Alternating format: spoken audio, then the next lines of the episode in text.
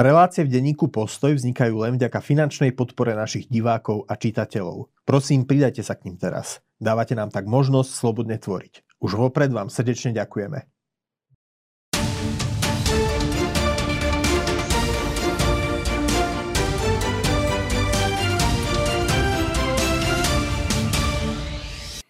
Milí priatelia, dovolte, aby som vás privítal pri ďalšom našom diskusnom špeciáli k vojne na Ukrajine. Vítam aj nášho stáleho spolupracovníka Andreja Žiarovského. Andrej, vítaj. Zdravím, dobrý deň. Dnes sa budeme rozprávať o balistických raketách, ale skôr než dôjdeme k téme, k nejakému historickému prehľadu a potom aj k záveru, že ako sa to teda týka vojny na Ukrajine, tak e, sa Ukrajinou skončíme a Ukrajinou aj začneme. Tak chcem sa ťa najskôr spomí- spýtať, tak ten Bachmut už, už vyzeral, že ho tí Ukrajinci budú musieť vyprázdniť, že z neho ustúpia, ale v posledných eh, dňoch sa objavili správy, že naopak podarilo sa im tam eh, podarilo sa im tam zatlačiť tých ľudí. Prigožín, ak sa nemýlim, stiahol Wagnerovcov a nahradili ich Kadirovci. Čiže čo sa tam podľa teba deje okolo No, Bachmutu? ja by som trošku tlmil optimizmus. Ako ono v tom strede, eh, v tej strede línie, v tom samotnom Bachmute, tam e, tie ruské jednotky neustúpili ani o milimeter. Skôr naopak, ako Ukrajinci držia už len nejak, nejakých 10, per, necelých 10% mesta. To, čo Ale sa podarilo... na sa podarilo. To, čo sa podarilo, to sa podarilo na krídlach, čím fakticky e, Ukrajinci, ako by som povedal, e, odstránili alebo minimalizovali hrozbu, že sa Rusom podarí obklúčiť alebo náhlým, pri náhlým útokom e, dostať do obklúčenia tie jednotky, ktoré zotrvávajú stále v tom strede boiska e, priamo v tom Bachmute. No a Takže, nie je to tak, že naopak Ukrajinci teraz e, môžu, že Rusom teraz hrozí uh, nie, ak, nie, akurát sa vyrovnal. Akurát tá línia sa trošičku vyrovnala. Mm-hmm. Ono ešte stále vybieha, aby som povedal, do tej ukrajinskej pozície. Pozor, tu sa bavíme o územných e, ziskoch Ukrajincov v rádovo jednotkách štvorcových kilometrov. To nie je rozhodne prielom. To z, asi ukrajinské velenie si len vyhodnotilo, že tá situácia nie, nie je vhodná alebo nie je dobrá z hľadiska bezpečnosti tých jednotiek jednotiek, ktoré stále bránia ten samotný Bachmut, tak podnikli po krídlach e, tieto dva útoky z odokonosti. Oni to spustili ako plus minus 9. mája, ak si dobre pamätám, takže on to bol trošku ako pokus, tak keď to poviem športovou terminológiou, streliť Rusom gol do šatne e, práve na sviatok, e, na jeden z najväčších ruských sviatkov, deň víťazstva, deň dobytia Berlína, ako oni to hovoria, deň víťazstva nad fašizmom, tak jednoducho prinútiť Rusov ustupovať. Nepozorujem nejak, že by ten ukrajinský vojenský útok mal nejaké ďalšie pokračovanie zatiaľ, takže trošičku... Ale Prigo, Prigožin ako e, je v tomto šíri takú skepsu a hovorí teda, e, no však, viete, to, to bola tá správa, že Prigožina nahradia Kadirovci, že no. nahradzujú ho Čečenci. E, stále sa stiažuje, že mu armáda nedodáva dosť munície, že majú Wagnerovci obrovské straty. A dokonca sa už objavila aj informácia, môže to byť samozrejme nepravda, e, v rámci hmly vojny alebo zahmlievania vo vojne, že mal Ukrajincom teda ponúkať nejaké teda spravodajské informácie. No, no tak povedz ty, že Počkaj, čo, čo takto. Ono stalo sa toho 9. mája, kde jednoducho ja som eh, doteraz vždycky toho Prigožina hodnotil, ako že jednoducho, že to je taká, by som povedal, opozícia proti tej, proti tej armádnej, proti tej armádnej klike, e, reprezentovanej Šojgom a e, Gerasimovom, že jednoducho schválne si ho ten Putin mu jednoducho e, dovoluje, by som povedal, kritizovať práve to armádne velenie ako kvôli vybalansovaniu tých vnútorných e, E, síl a, a vplyvov v rámci tej kremelskej elity, a keby som to takto povedal. Ale toho 9. mája sa stala, stala jedna vec, ako kde mal Prigožin skutočne veľmi emotívny príhovor v tých svojich tradičných videách, kde akože síce Putina priamo ako nenazval menom, ale použil tam e, slovné spojenie deduška mudak v Kremle, čo sa nedá nazvať ako nejak ako... E, čo to pri, znamená presne? Pri, pri, pri detko v Kremli, keby som to takto, takto nazval ako lepšie do Slovenčiny, to asi preložiť neviem. Čož ako ako evidentne, ako že uh, už sa nedá vysvetliť inak, nie, že je to ako skutočne smerované ako na toho Putina. Nasledujúce dni to potom ruské opozičné kanály ako veľmi, veľmi intenzívne akože rozoberali. A uh, ja sa...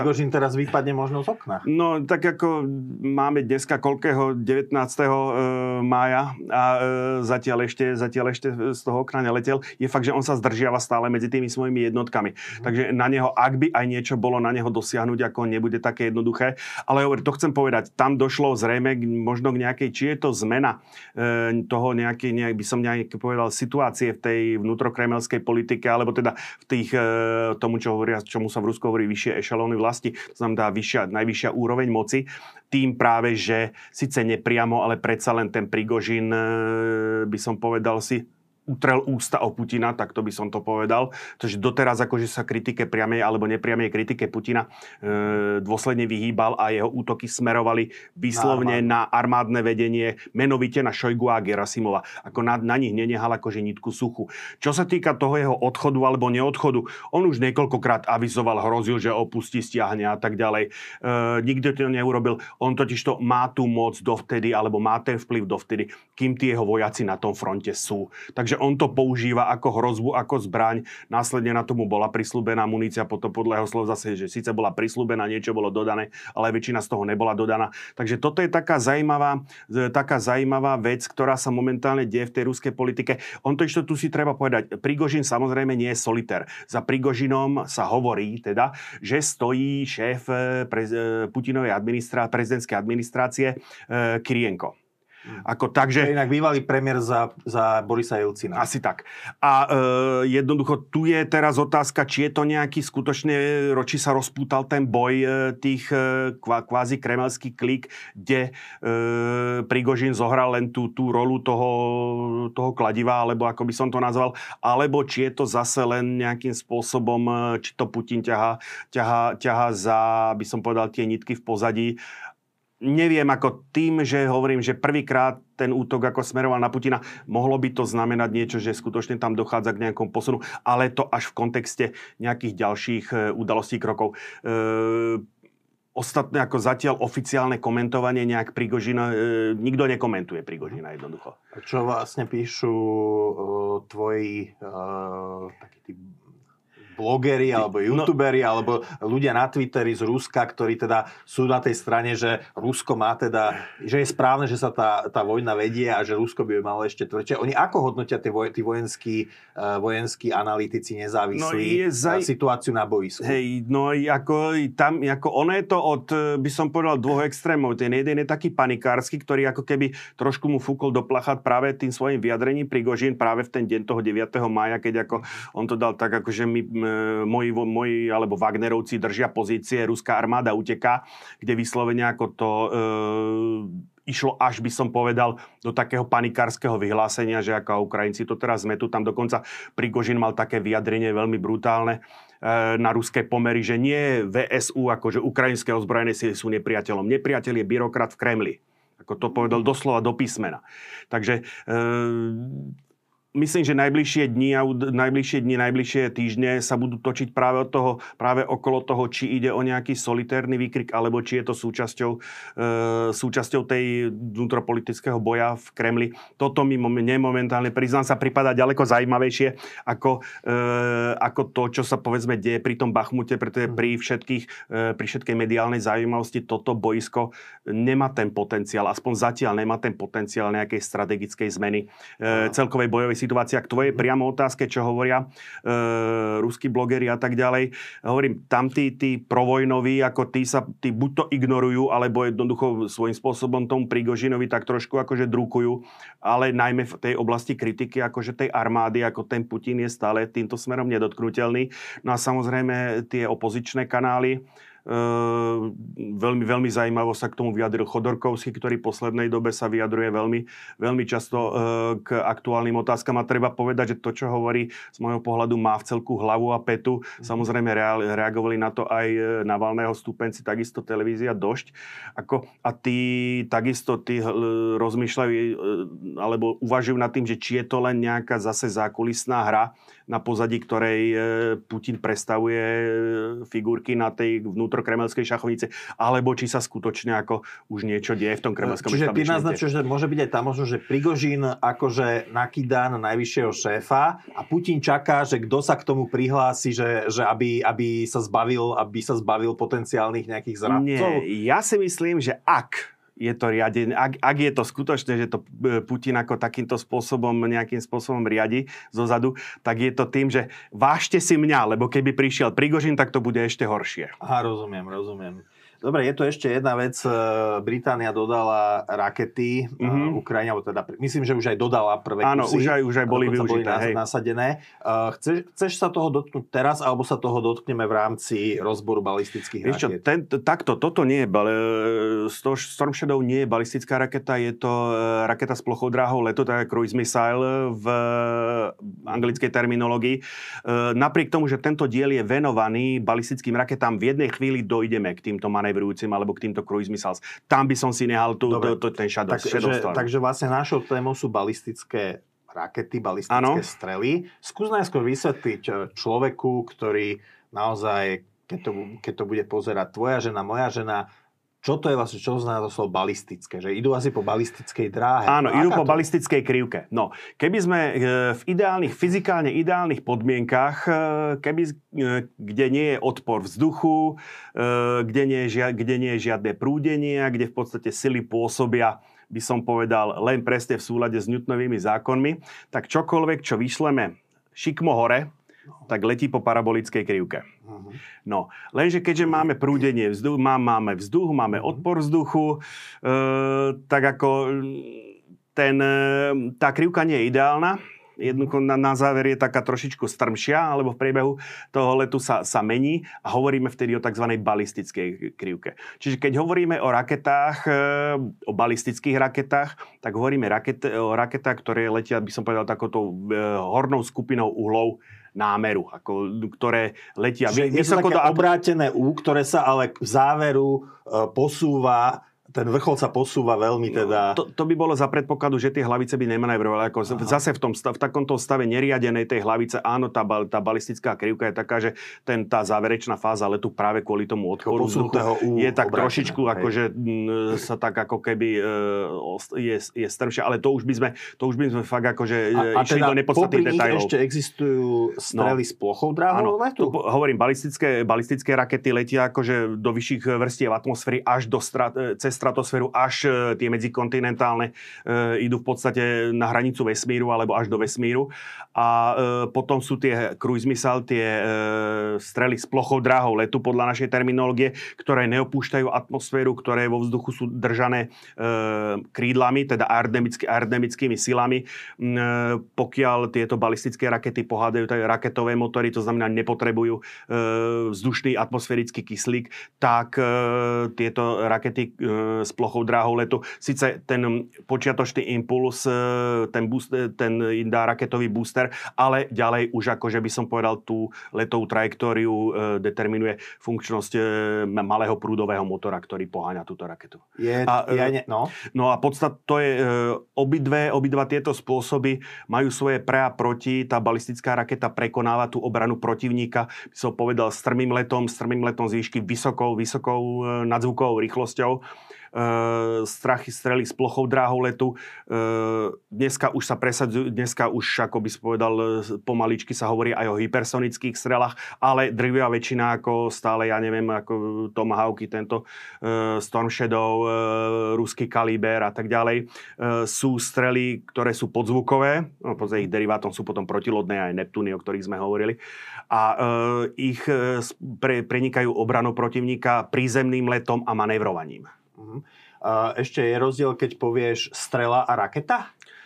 Uh, áno, je to rozdiel. Priznám sa, ja, človek odchovaný na ruskej terminológii, e, používam slovo raketa aj tam, už by to bolo aj vytknuté, používam slovo raketa aj tam, e, kde by to nemalo byť. Raketa je vyslovene, by som povedal, uh, balistické teleso, ktoré je poháňané raketovým, raketovým motorom. Strela je, by som povedal, univerzálnejšie použitie. Tam ako je to niečo, čo vystrelíš, alebo niečo, čo, niečo, čo letí s cieľom zničiť protivníka. A už ten spôsob, či ide vyš, vyššou, stupňou, vyššou skupinou uhlov námeru, alebo ide plochou dráhou letu, či má raketový motor, prúdový motor, tam už je to potom ako univerzálnejšie. No tak poďme k histórii, tak vieme, že rakety už používali Číňania, vieme, že rakety používali Briti v druhej americkej vojne za nezávislosť na ano. začiatku 19. storočia, ale teda my asi začneme v 20. storočí svetovými vojnami. Áno. Takže poď, poďme, kde to začalo teda? No my začneme... Že namiesto delovej gule použijeme že použijeme vlastne raketu ako nosič to, nálože. Ono to úzko súvisí s tým predchádzajúcim dielom. Toto je ako keby pokračovanie tej jadrovej triády, ten prvý diel, alebo tá prvá, tú, prv, tú prvú zložku tej jadrovej triády, tie strategické bombardéry, o tých sme pojednávali pred dvomi týždňami toto je v podstate pokračovanie, by som povedal, tých strategických síl, e, ktoré nabrali na význame práve po tej druhej svetovej vojne. Bavíme sa o tých balistických raketách, potom si ešte nevyhnutné bude prejsť si klasifikáciu, lebo oni sú takisto nejakým spôsobom členené, keď hovoríme o im od medzikontinentálnych fakticky až po, dá sa povedať, taktické balistické rakety. A tou pramatkou všetkých týchto rakiet balistických je e, nemecká raketa A4, aj keď ona je v verejnosti známa skôr pod názvom V2. V2 2, ako z... Fageltum z Waffe 2, teda zbraň od platy, zbraň od platy 2. No a toto je tak, ako mm, jak keď e, som o tankoch, ktorý som e, nepoužil tam ten tank FT, F, e, Renault FT, ktorý ako bol taký pravcom všetkých tankov, už má všetko, tak toto je práve taká tá pramatka všetkých raket, lebo už má všetky tie komponenty, ktoré no, ako... No skúsme si to opísať, raketa, máme to na obrázku, že teda no, z čoho základom, sa to základom je raketový motor. V tomto prípade je to motor na kvapalné, na kvapalné palivo Uh, tu je spalova, spalovacia komora, konvergentno-divergentná výstupná díza. Uh, tu sú riadiace plôžky, ktoré umožňujú tú raketu riadiť, keď postupujeme od vrchu do hora. Uh, od spodku do hora. Toto je tzv. gazogenerátor. Tu sa skrývajú ako čerpadla, ktoré dodávajú aj okysličovateľ, aj palivo k motoru. Nádrž kvapalné, v tomto prípade kvapalného kyslíka raketa V2 alebo A4 bola poháňaná etanolom, takže máme vždycky ako v tomto prípade ako pri raketách, ktoré nepoužívajú alebo nevyužívajú atmosférický kyslík, máme vždycky dve zložky. Palivo a okysličovateľ. Musíme to tam jednoducho priviesť do toho motora a e, nastáva blok e, systému riadenia, gyroskopické plošiny, ktoré udržiavajú smer minimálne v tom začiatku, ako udržiavali e, tra, trajektóriu, trajektóriu letu. Dneska už je to samozrejme akože postavené na elektronike. E, tá raketa, e, tu bude účasť vie rozdeliť do niekoľkých hlavic, ktoré sa vedia navádzať nezávisle, k tomu postupne prídeme. A toto je potom, e, toto už je priamo tá bojová, bojová hlavica, kde je, ako, kde je nálož. v prípade V2 to bola okolo jednej tony TN TNT. A e, čo, prečo, prečo až V1, e, ne, V1 nesplňa? Ten... V, V1 je taká tá, zase keď už, keď už som použil ten výraz pramatka, tak V1 je pramatkou tých striel s plochou drahou letu. Aha. Mhm.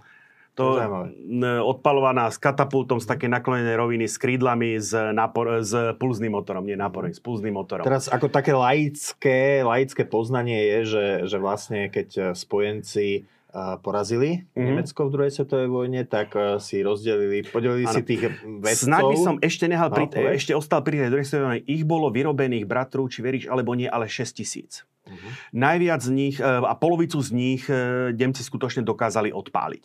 Mm-hmm. Tá, ten zbytok potom buď bol zničený, alebo padol ako vojenská korisť, e, ako, ako korisť do rúk spojencom. Z tých 3000 E, prakticky dve tretiny sa delí medzi dve mesta, medzi Antwerpy a Londýn, uh-huh. ktoré akože trpeli tými náletmi jednoznačne najviac na obidve tieto mesta padlo dobre cez tisíc rakiet. Uh-huh. Prečo práve tak? A mimochodom, e, tá V2 sa používala teda podobne ako bombardéry na zasahovanie, na, na demoralizáciu civilistov. Prečo ano. sa nepoužívala na boisko, na zasahovanie no, vojakov? lebo takto. Cieľov? V prípade tých Antwerp, tam už sa dá povedať, e, že to malo určitý, aj by som povedal taktický alebo boj, lebo tam bolo cieľom ako zautočiť v podstate alebo zničiť, zneschopniť ten prístav, ktorý mm. ako mhm. bol. Ale ako v zásade tá presnosť toho navádzačieho zariadenia nedovolovala, nedovolovala nič inšie, než zasiahnuť dané mesto. Takže ono aj takisto, oni nemierili na ten prístav, oni mierili na tie, na tie Antwerpy a dúfajú, že teda akože zasiahnu aj ten prístav. Takže to bolo. Tu vidíme, e, problém pre tých spojencov bol, že tie rakety boli veľmi pohyblivé v podstate tie e, odpalovacie zariadenia boli mobilné, aj keď toto konkrétne z letecký záber priamo z PNMIND, mm. z vývojového strediska, aj keď v pláne e, nemeckého velenia bolo budovať také veľké ako odpalovacie zariadenie, ako e, dosť to vyzeralo niekedy futuristicky, Potom, o... ale najviac sa osvedčil, hovorím, tieto, tieto mobilné podvozky, mm-hmm. pretože vo chvíli e, spojenci vyvinuli pomerne sofistikovanú sieť, akože e, vid, najmä vidových a, kombinácie vidových a radarových hlások, E, ktoré jednoducho monitorovali ako e, tieto lety a snažili sa ich zachytávať, ale úprimne povedané, e, jednoducho vo chvíli, keď e, stíhacie bombardéry doleteli nad e, predpokladané miesto vzletu, už tam našli len e, ošlahnutú lúku, alebo... Takže tam vlastne o, efektívna obrana proti FAU-2 neexistovala. Lebo viem, Hej. že FAU jednotka, že bolo tak, že Spitfire priletel a krídlom potom e, ako keby vyhodil tú raketu. Áno, tak ho po, narušil prúdenie okolo krídla, čím v podstate vychýlil tú V1 z kurzu a už ten, ten navigačný systém to už nebol schopný, schopný skorigovať a jednoducho ona sa zrútila. Tuto je ten problém, ona skutočne stupuje násobkom nadzvukovej rýchlosti ako spätne ako pri tom zostupovom lete. E, tam jednoducho vtedy neboli možnosti, ako vo chvíli, ako náhle tá raketa bola vystrelená, tak už nebola, nebola proti nej v tej dobe, v tej dobe oprava, e, obrana. Teda vlastne ona už kles, ona nalietávala na cieľ po balistickej dráhe, ako áno, si hovorili? Áno, ona, to je práve tá, tá zostupná, zostupná časť tej balistickej dráhy, relatí, relatívne strma a e, tam ešte pomôže tomu gravitácia, jednoducho ako tam e, tá rýchlosť jednoducho vtedy bola nedosiahnutelná pre, tam, pre vtedajšie systémy protizdušnej alebo protiraketovej obrany. Hmm. Dobre, tak poďme Dobre, ďalej. Takže no. vieme, že, a, že, že, že si teda e, áno, spojenci tých vedcov nemeckých Keď sme spomenuli v, e, A4, tak samozrejme musíme, nemôžeme obísť tohoto človeka, je to Ver, Werner von Braun. Tuto má taký obráz, e, tuto má odznaček NASA, NASA, ale ako keby táto fotka bola robená pred 20 rokmi, než bola robená, tak by tam mal zlatý oznak NSDAP. Hej, hej. Ale e, treba zase povedať ako takto. E, ono sa ako občas hovorí, že tí Američania v rámci tej operácie operácie Paperclip, e, že brali tých vecov hlava, nehlava, to zase nie, oni to preosievali.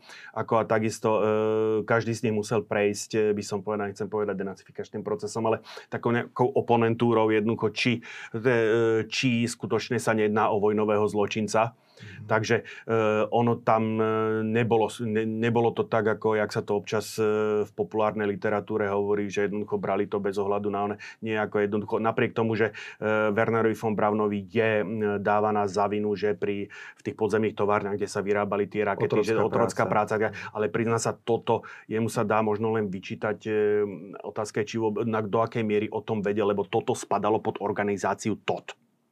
To akože, to už bolo niečo iné.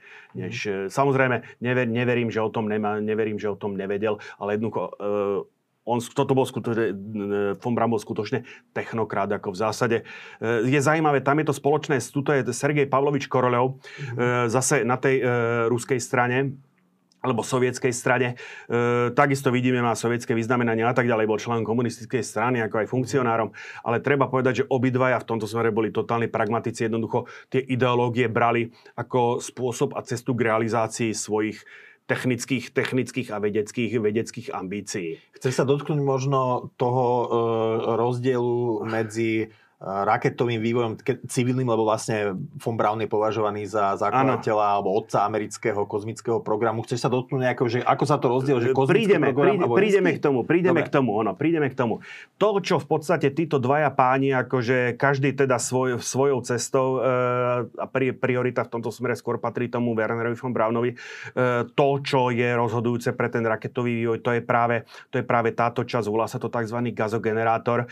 To znamená, vo chvíli, keď máme kvapalné, kvapalný okysličovač, e, kvapalný, kvapalné palivo. Nejak tieto dve zložky musíme správnej chvíli dostať do spalovacej komory a na to potrebujeme čerpadlo. To je práve ten prevratný vynález, jednoducho, že zobrie e, malým množstvom e, paliva aj okysličovača, e, ktoré sa zažehne v malej, menšej spalovacej turbíne, ktorá poháňa na svojom hriadeli jedno čerpadlo, aj druhé čerpadlo, sa jednoducho okysličovač aj palivo dopraví do tej spalovacej komory. To už tento mechanizmus mechanizmus umožnil už riadiť tie parametre letu. Potom ešte také, taká drobnosť ako rekuperačné ohrievanie, e, pred, e, zároveň chladenie spalovacej komory, čiže sa zároveň rekuperačne vyhe, od, e, ohreje palivo, zvýši sa entalpický spad a tak ďalej. To už sú ako také technicko-fyzikálne fyzik, nuancy, s ktorými prišli títo páni. Takže toto je, ten, toto je to, čo jednoducho zvládnutie tejto technológie, tohoto, tohoto spôsobu dodávky paliva do spalovacej komory umožnilo jednoducho ten rozvoj e, tej, e, tej raketovej techniky v budúcnosti. No a keď hovoríme, rakety je jedna čas, ale ono tie rakety niesli bojovú hlavicu. Mm-hmm. Tak jeden je Takže, Edward Teller. Edward Teller, obočím, áno. Že? Áno, to je ten s tým obočím. Ten napravo je Stanislav Ulam. Mm-hmm. Ako teraz príde niečo pre našich antisemických konšpirátorov. Budapeštianský žid hališský žid. Mm-hmm. Takže, ale uh, Abraham to, to na tom demonstruje práve, akože by som povedal tú Hitlerovú hlúposť, ako a, a povedal by som aj brizantnejšie slovo, že uh, ešte k tomu by sa mohol pridať Leo Szilard a, a však aj samotný Einstein, že jednoducho uh, vystrandil z Európy ako skutočné ako takéto mozgy, ktoré potom uh, boli schopné zapojiť sa do boja proti nemu, aj keď samozrejme tá vodíková bomba, to je, to je schéma vodíkovej bomby, uzrela svetlo sveta až po uh, druhej svetovej svetovej vojne, ale akože hm, projekt Manhattan a tak ďalej. Ale teraz ideme trošičku ďalej. E, to, čo tu vidíme, to je práve systém e, Teller, Teller Ulam, e, fungo, systém fungovania vodíkovej bomby. Toto je práve výsledok, by som povedal, pôsobenia projektu Manhattan. Toto je plutóniová bomba, ktorá pôsobí ako zápalka, ako, ako, ako, ako, ako, ako rozbuš, rozbuška, nazvime to, nazvime to tak, e, e, kde jednoducho vo chvíli, keď dojde, toto je klasická štiep, nie klasická, je to štiepná bomba e, implozívneho typu, kde tým hnacím médium je plutonium 239, dojde k výbuchu, je to všetko uzavreté v kovovej, no, špeciálnej, špeciálnej ocele v takom púzdre, ktoré funguje ako reflektor, ale reflektor žiarenia. Čiže vo chvíli, ako náhle dojde k výbuchu, e, ešte tre, možno opíšem. Toto je tá plutóniová bomba. Toto je z taká uránová, taká uránová um, uránový obal, e, uránová skriňa valcová, e, ktorá je vyplnená, no v prípade prvých bomb to bolo e, kvapalným deutériom, mm. neskôr sa prešlo na deuterid, deuterid litia. Čiže potom, ťažký vodík. Ťažký vodík, áno, vodík, kde, ktorého atomové jadro obsahuje len proton, ale aj neutrón. A toto v strede je zase dutá tyč z plutónia 239. Mm. Celé je to obalené v, prosím pekne, obyčajnom polystyréne. Mm. Ako toto je, hovorím, tá prapôvodná, ten prapôvodný systém.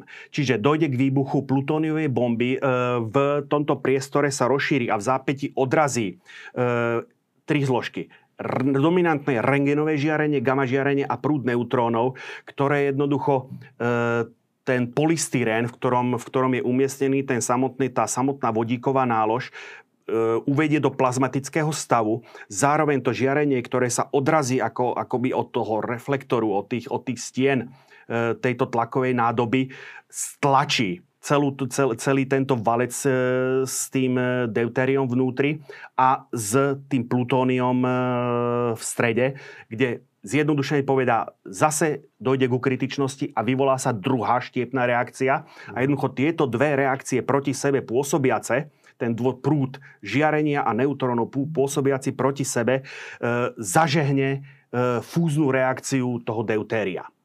To znamená, to je že vodík, sa spájať vodíky? Áno, dojde, vodík, vodík vznikne helium, veľmi zjednodušene mm-hmm. povedané.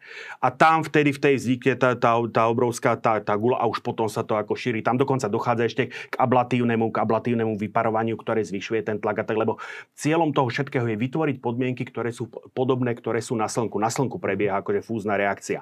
No hovorím, prvé, prvá tá náplň bola z kvapalného deutéria, akurát ono je to veľmi nepraktické, ale potom sa prišlo na to, to jednoducho, že existuje zlúčenina, ktorá ako perfektne naplňuje tie ambície alebo tú potrebu a je veľmi prakticky použiteľná. Je to pôvodne hydrid lítia, ale keď sa ten e, klasický vodík zamení deutérium, tak je to deuterid lítia.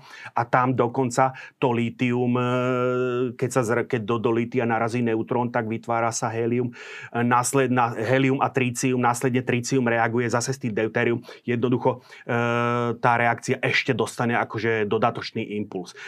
Ten deuterid litia je, to je taký šedo, šedo, šedo, taký kov e, šedo strieborný. Tak by som Ešte to tak spýtam, že, že keby som vystrelil pištolou na jadrovú hlavicu tak asi ju len poškodím, že nedo, ne, ne, neprivediem ju k výbuchu. Nie, ono totiž to takto, priviesť to k výbuchu, to nie je také jednoduché. Toto, e, tá implozívna hlavica, to musí jednoducho, to musí byť presná sekvencia výbuchu.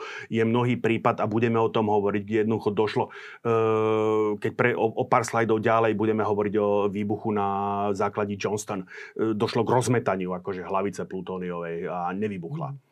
Takže toto je ten základ, e, ktorý jednoducho, ono, ako išiel vývoj, tak neskôr ako sa dokonca došlo k tzv. vrstvovej, alebo tiež sa je hovorí cibulová štruktúra tomu bomby, že jednoducho e, už po tom, čo sa používal ten deuterid, e, deuterid lítny, tak jednoducho sa ako bola plutóniová bomba, okolo nej dalo sa uh, uránová vrstva, na to sa dala vrstva deuteridlínia, deuteridlitia, zase plutóniová vrstva a tak ďalej. A takto sa to jednoducho navrstvilo. To je povedzme štruktúra tej tzv. cár bomby, ktorá bola zhodená nad, no, nad novou zemľou. Uh, ona tam boli tie, vr, tie vrstvy kvázi, tie, tie vrstvy boli dve. Uh, tá výkon bol, myslím, tá ničivá sila bola asi 58 megatón TNT, že pôvodne plánovalo sa s tromi vrstvami, s tými, ako, že, ak som povedal, tá cibulová štruktúra, malo to až mať 100, 100, tón, 100 megatón, ale jednoducho to sa, že báli, že aby nedošlo náhodou k, skutočne k zažehnutiu atmosféry, tak ako mm. radšej to e, sa obmedzili len na tých 50. Ale treba povedať, že takéto veľké bomby, takéto veľké výbuchy, to už akože fakticky nemá, to už bola vyslovene len propagandistická vec, to nemá nejaké vojenské opodstatné. To je veľmi, to je veľmi, by som povedal, to je prísilné. Štandardné, súdu. No, šta, štandardne e, tie rakety Američania používajú, na začiatku mali práve, boli tie e, americké nálože silnejšie, e, používali jednotka, jednotkách megatón proti desiatkám, respektíve stovkám megatón e, sovietských alebo sovietských, áno. Potom, ako sa zlepšoval v podstate navádzacie zariadenia, budeme o tom hovoriť pri tých jednotlivých raketách,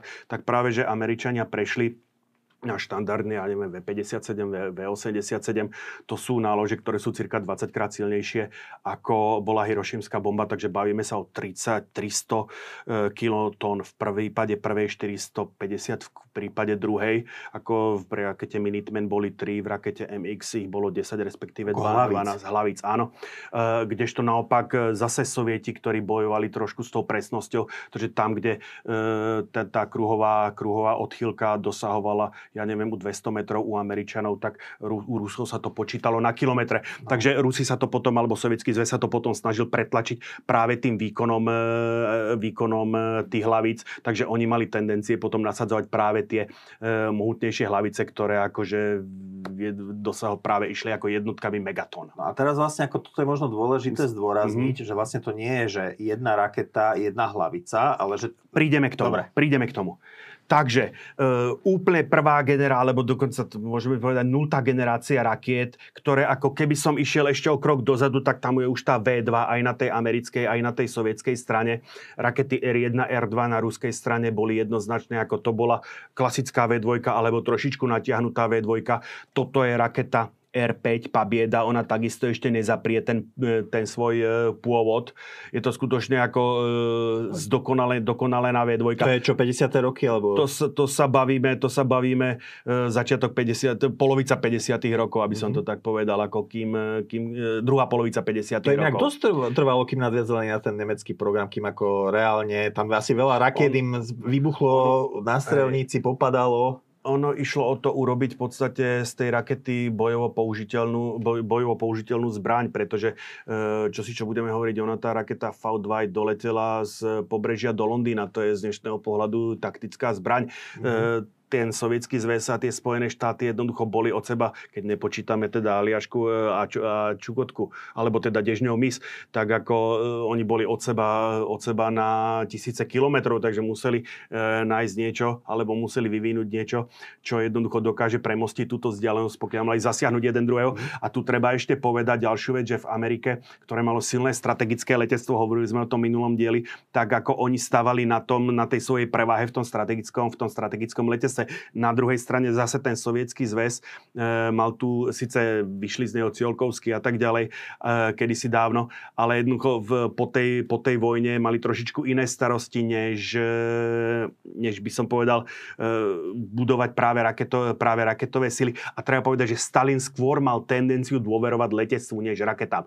Ten riadny, ten skutočný tak. rozvoj v Sovietskom zväze nastal po nástupe Chruščova, ktorý bol veľmi zanieteným podporovateľom e, raketovej techniky techniky, ktorí si uvedomili jednoducho, že v tom letectve jednoducho nedokáže hrať vyrovnanú hru s, tým, s tými Spojenými štátmi. Preto došlo k obrovskému rozvoju e, a k podpore. Z toho ťažil potom ako aj Korolov, ktorý, ako, ktorý mal ako, ktorý jednoducho vojenský, svoj vojenský program bral ako nutné zlo.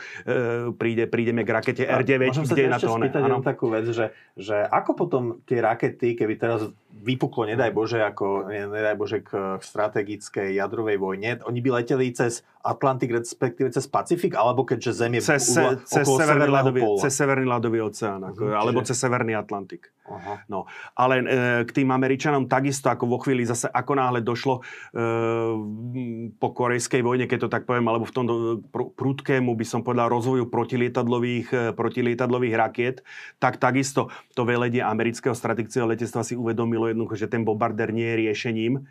Tie bombardéry fakticky zdegradovali, ako, tak ako sme si to aj minule ukázali, do toho nosiča e, tých, e, by som povedal, rakiet s plochou dráhou letu Američania, to som nespomenul, spomenul minule, experimentovali aj s balistickými raketami, nesenými, nesenými lietadlami projekty Skybolt, projekt Navaho, ale jednoducho, e, zisti, jednoducho vyhodnotili to ako dostatočne neefektívne a e, v tej polo, druhej polovici 50. rokov sa obidve e, superiace strany studenej vojne vrhli na raketovú techniku. Čiže ako som povedal, toto je raketa R5, Pabieda. Toto je takisto ako, že by sme podobnosť e, s V2 je tu neprehliadnutelná. Toto je raketa Redstone. To je fakticky priam, priamy výsledok práce ako Wernera von Brauna už v e, amerických službách. Prvý suborbitálny let e, Alena Shefarda sa uskutočnil práve na civilnej verzii tejto rakety. Treba povedať, toto sú ale svojim doletom vyslovene taktické rakety, kde ten dolet je pár sto, pár sto kilometrov. Čiže keď, si, keď sa, keď, keď, ako som naznačil, ten rozdiel teda, že civilné a vojenské využitie raket. Ty vlastne hovorí, že kozmický program, že to bolo vlastne, to bolo vlastne prispôsobenie rakiet, ktoré mali nosiť, alebo konceptov rakiet, ktoré mali nosiť e, e, hlavice na to, aby nosili posadku do vesmíru. Hej? Ešte jeden slajd. No, po, dobre. No a e, prvé rakety, ktoré boli tak vyslovene prakticky vojensky použiteľné a došlo aj k ich, by som povedal, rozmiestneniu potom následne na európskom kontinente a ktoré, by som povedal, ma, čo malo potom ďaleko siahle dôsledky, e, boli rakety Thor a rakety Jupiter. E, tieto boli rozmiestnené vo Veľkej Británii, dolet 2500 km a to, tieto boli rozmiestnené v Turecku a v Taliansku, dolet dačo, dačo cez 3000 km. A tu je asi tá správna chvíľa povedať si klasifikáciu. Mm. Ako som povedal, e, taktické rakety do 500, do 500 km, Iskander a tak ďalej. Mm. Potom máme rakety krátkeho, krátkeho doletu, to je 500 až 1000. E, rakety stredného doletu, alebo teda medium range eh, ballistic missiles 1000 eh, až 2,5 tisíc kilometrov. Mm. Potom Američania poznajú ako e, Rusi túto kategóriu, označujú skôr ako operačno-taktické. Rusi e, Američania to pomajú ako intermediate range eh, ballistic missile, ako do Slovenčiny alebo do Češtiny sa to prekladá ako rakety predlženého stredného doletu. To je 2500 až 5500 tisíca kilometrov a potom na 5500 tisíca kilometrov už sú bal- medzikontinentálne balistické rakety. Týmto, tým rozsahom 2500 tisíc, 3000 sú tieto rakety niekde na pomedzi raket stredného doletu a toho predlženého stredného doletu. No, Hovoril som o nehodách 1962 v lete na ostrove na základí Johnston. E, došlo k e, nehode tam bola séria e, štartov rakiet Thor. Priznám sa v ten deň, ako im išlo všetko zle. E, prvý štart bol len čiastočne úspešný. Tá raketa e, síce, síce podaril sa dokonca, alebo teda to nebolo presne v ten deň, to bolo v ten týždeň, podaril sa dokonca cvičný odpal bomby, ale ako raketa nedržala celkom trajektóriu k odpáleniu termonukleárnej bomby došlo o výške 250 km. Na Havaji lahla telefónna sieť v dôsledku elektromagnetického elektrického impulzu. A e, v v, na, myslím, že nasledujúci deň sa uskutočnil, mal uskutočniť ďalší experiment. Bohužiaľ došlo k zlyhaniu e, motorov pri štarte. Raketa spadla e, na štartovaciu rampu a došlo k e, výbuchu a došlo k rozmetaniu e, tej plutóniovej bomby. Nevybuchla, len jednoducho ten výbuch. Došlo k zážehu tých výbušnín, ktoré ako majú spôsobiť tú, to implozívne ten implozívnu e, štiepnú reakciu, ktorá ako zažehde následne tú, tú fúznu reakciu, ako ale e, nevybuchlo to len, jednoducho ten radioaktívny materiál sa rozmetal po ostrove. Je to potom aj e, ohrozenie? No pre, samozrejme. To sa, to je taká radioaktivita, že je ohrozenie pre život? Priamo, priamo pri tejto nehode nezahynul nikto, len potom následne viacerí, viacerí by som povedal z obslužného personálu mali, mali a nedošlo tam ani dokonca aj priame ožiarenie, že mi niekto mal chorobu zo žiarenia, k tomu nedošlo to zase tá e, expozícia tam nie je taká, pri, pri e, také fakticky vznikla špinavá bomba, tomu sa hovorí ah. tamto. No, ale e, u členov personálu bol potom zaznamenaný nadmerný výskyt onkologických ochorení. Uh-huh. Tí, ktorí sa to e, stalo. Takže e, čo sa týka, čo sa týka týchto rakiet, tak rakety Jupiter, ako som povedal, fakticky boli niekde stáli pri, na začiatku, na začiatku karibskej krízy, pretože práve eh, ich prítomnosť v Turecku popchla sovietské velenie potom následne k umiestneniu vlastných raket stredného doletu na, na Kube. A raketa, ktorá zmenila, dá sa povedať, tie pravidlá hry, e, tentokrát zo sovietskej strany to bola Korolová raketa R7, takzvaná semiorka. E, ide o to, že Američania podcenili ako sovietský raketový program. Vo chvíli, keď e, došlo k vystreleniu, a bol to teda civilný program, e, k vystreleniu Sputniku 1957, tak pre americké spravodajské služby aj pre americkú, americké e, strategické sily to bolo obrovské prekvapenie, že Rusi vládnu technológiou, ktorá dokáže jednoducho vyniesť e, čokoľvek na obežnú dráhu. Bolo jasné, že keď e, to dokáže vyniesť e, Sputnik na obežnú dráhu, tak to dokáže doniesť termonukleárnu nálož nad Spojené štáty. Pritom treba povedať, že táto tá, e, Korolov túto raketu stalo vyslovene ako civilnú. Ona síce má, túto ju vidíme akože s bojovou hlavicou, ale e, bolo ich postavených vo vojenskej verzii len zo pár kusov, totižto príprava to je jednak ako je neskladná, takže to sa nedalo umiestniť do žiadneho sila a tak ďalej. To muselo stať na otvorenej rampe, kým sa to postavilo z, vertika- z horizontálnej do vertikálnej Prečo? polohy. E, je moc široká, to je jednoducho ako to, toto do sila neskrieš. Mm-hmm. Ono aj prvé rakety Atlas, prídeme k tomu ešte, neboli v silách. Jednoducho takisto e, sa ukrývali ako v zamaskované, ako za obyčajné skladovacie budovy vo horizontálnej polohe a tesne pred štartom mm-hmm. sa stávali. To, to, tie sila je až Dobre. ďalší vývojový stupeň.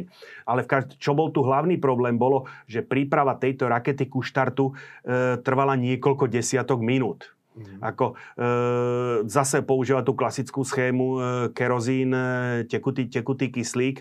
Jednoducho ten tekutý kyslík ako sa nedal skladovať v tej rakote, rakete do nekonečna, pretože na udržanie kyslíka v tekutom stave sú, potre, sú potrebné nejaké parametre, takže to bolo vypustiť, napustiť.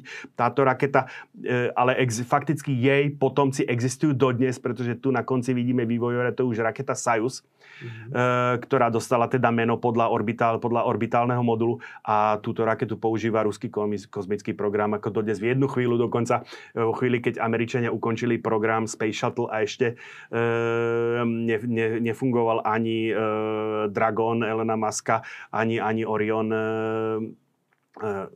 NASA, tak jednoducho toto bola, e, by som povedal, bolo prakticky tá raket, stará raketa Soyuz, ako stará, alebo starý, stará kozmická loď Soyuz obsluhovala aj ISS a fakticky bola jediným mhm. prostriedkom, ktorý dokázal vyvieť, niekoľko rokov to platilo, vyniesť ľudí na obežnú dráhu.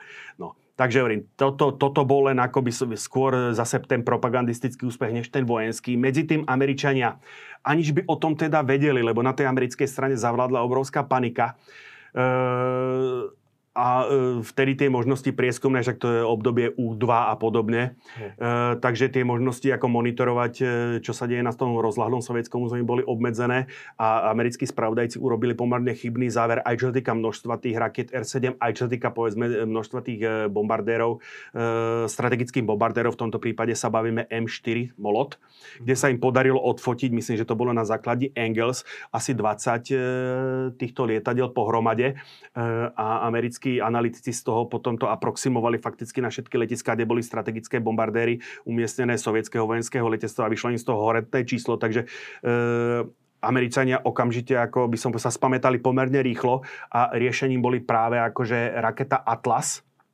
čiže dá sa povedať prvá e, prakticky použiteľná medzikontinentálna, medzikontinentálna raketa, takisto ešte na kvapalné palivo, respektíve neskôr raketa Titan 1 a raketa Titan 2. Hovorím, tieto rakety Atlas boli ešte skutočne pripravené na štart v horizontálnej polohe. Pre štartom sa vstýčili a odpali, čo samozrejme z hľadiska ochrany pred prípadným útokom alebo z hľadiska prípravy k letu to trvalo strašne dlho. E, keď sa prešlo na, skrýva, na ukladanie raket alebo odpalovanie raket zo šacht, tak to samozrejme samozrejme už niečo e, znamenalo obrovský pokrok. Minimálne tá raketa bola do poslednej chvíle ako v bezpečí skrytá. Celá tá príprava mohla prebiehať, prebiehať skrytú, už následne sa potom len odsunul, keď raketa vyletela.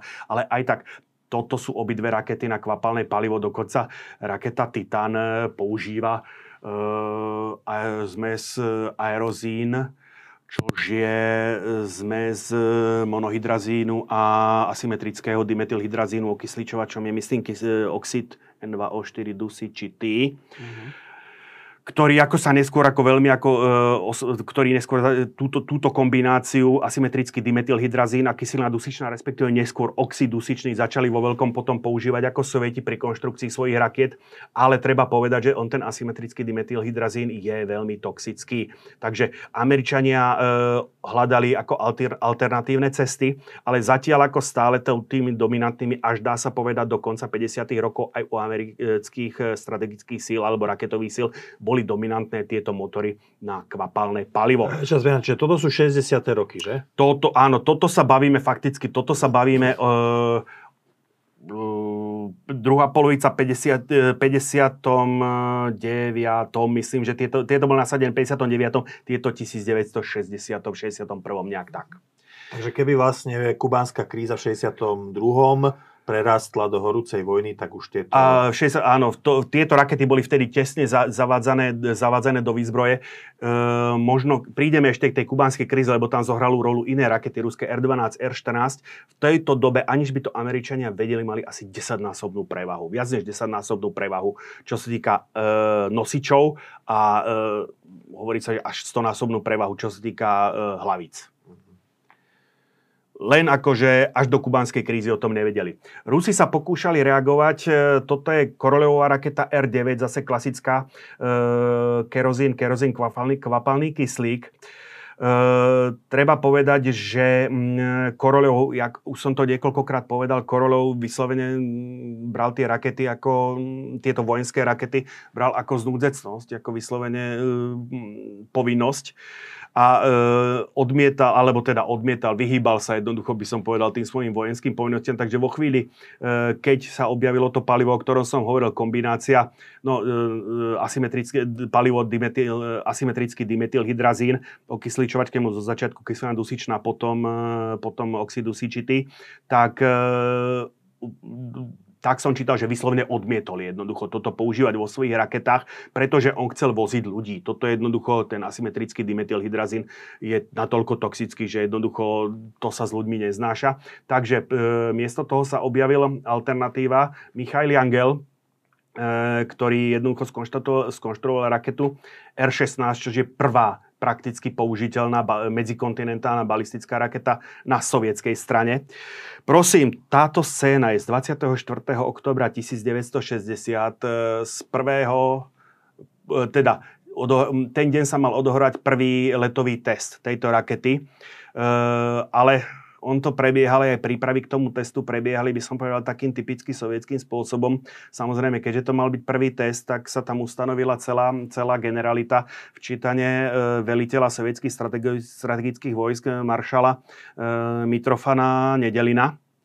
A veci nešli dobre došlo, došlo k omylom miesto toho, aby odpálil sa membráno, e, otvoril membránový ventil e, okysličovača druhého stupňa, do, chybným povelom došlo k zatopeniu gazogen, teda palivového čerpadla prvého stupňa. A e, podľa, podľa správnosti mali jednoducho vypustiť palivo, že hovorím, tam bol ten asymetrický dimethylhydrazín a zmes kyseliny dusičnej a toho oxidu dusičného, čo je akože to je samozrejme, to keď sa príde dokopy, to sa samo znieti. Takže malo sa to vypustiť, lenže bol tam maršal, akože, ktorý povedal, ako nie je žiadne vypušťanie, opravte to tak, ako to je. Takže 24. ráno sa im toto stalo, celý deň opravovali. Po obede večer o 6. sa zdalo, že je opravené a v tom momente stala sa chyba, jednoducho došlo k omylom, chybou došlo pokynu k zážehu druhého stupňa, plamene okamžite padli na prvý, alebo sa e, prepálili nádrž. E, zapálil sa motor druhého stupňa, prepálila sa nádrž prvého stupňa, došlo k obrovskému výbuchu. Toto je ešte, by som povedal, ten z tých m, lepších obrázkov, lebo už boli pustené kamery a jednoducho zachovali sa obrázky vyslovene ľudských postav, ktoré tam boli usmažené zaživa, neviem to povedať krajšie. Tam dokonca sa stali také veci, že e, medzi keď to, keď to jednu, tam medzi samotným výbuchom a tým zážehom e, bolo niekoľko sekúnd, ako ľudia sa rozbehli e, ku krytu, ale medzi krytom a, e, krytom a tým miestom, kde sa nachádzali, bol vyasfaltovaná plocha. Jednoducho e, vo chvíli, ako náhle, sa, ako náhle to vybuchlo, ako náhle ten, ten hydrazín začal horieť, ten asfalt sa okamžite rozstavil, ako tí ľudia padali jednoducho do rozhaveného asfaltu. Uh. Takže treba povedať, e, na tento svoj rozkaz doplatil aj sám eh, maršal Nedelin, ktorý sedel, na ktorému rozložili stoličku akože 17 metrov od rakety, aby mohol teda pozorovať a osobne kontrolovať práce. Takže on sám a zástupca niekoľko vysokých, by som povedal, dôstojníkov a e, vysokých, by som povedal, funkcionárov e, konštruktérských, či už Jangelovej konštrukcie kancelárie, alebo e, kancelárie, ktorá pripravovala samotné motory, tam zahynulo.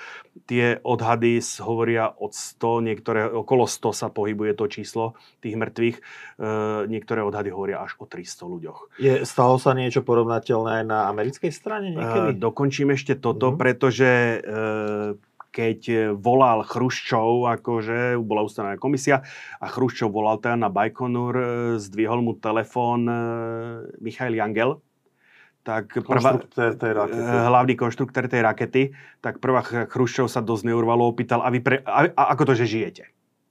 No a vysvetlo, že a necelú minútu predtým jednoducho e, si odišiel spolu s, ešte s pár ľuďmi zafajčiť tomu zachránilo život. Takže Jangel do konca života hovoril, že ako fajčenie zachraňuje život. Mhm. No, takže e, stali sa, ako už som hovoril o havárii na ostro... Nikdy sa nestalo tak, že by tam zahynulo akože desiatky ľudí, ako jak sa to stalo už. Aj Američania mali ten pr- e, nehoda na, na, Johnston, na základi Johnston. Tam hovorím, tam priame obete neboli.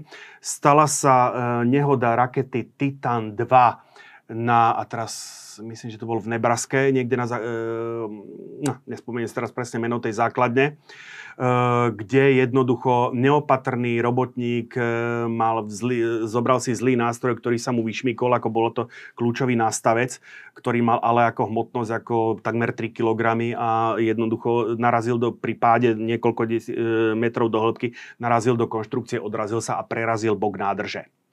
Takže e, začali jednoducho e, prvého stupňa. Začalo unikať, začalo unikať palivo, čo samo o sebe, ako zase tá, titán, tá raketa, e, raketa Titán je poháňaná tým aerozínom, ako som povedal, čo je zmes monohydrazínu a dimetyl, e, asymetrického dimetylhydrazínu tak e, bola tam postavená čata, ktorá bola ale v západe zápäti stiahnutá, pretože hrozil výbuch. Napokon sa našiel jeden odvážlivec, ktorý tam vošiel, ale bohužiaľ e, pri pokuse odvetrať e, tú šachtu zrejme došlo k iskre alebo k niečomu takému a došlo k výbuchu. Takže táto nehoda mala jednu obeď. To bol, to bol ten človek, ktorý sa jednoducho podujal, že odvetrá tú šachtu. I keď vieme, že teraz potom v kozmickom výskume už boli ďalšie nehody, Hej. pri ktorých... No, ale nie asi až takéto, áno, že? to chcem povedať teraz akože práve ten oni, že síce tieto rakety boli pomerne, e, keď prídeme neskôr, boli vyradené, ako pomerne rýchlo zastarali, ale e, využívali sa v civilnom kozmickom programe. John Glenn letel na rakete Atlas, to je program Mercury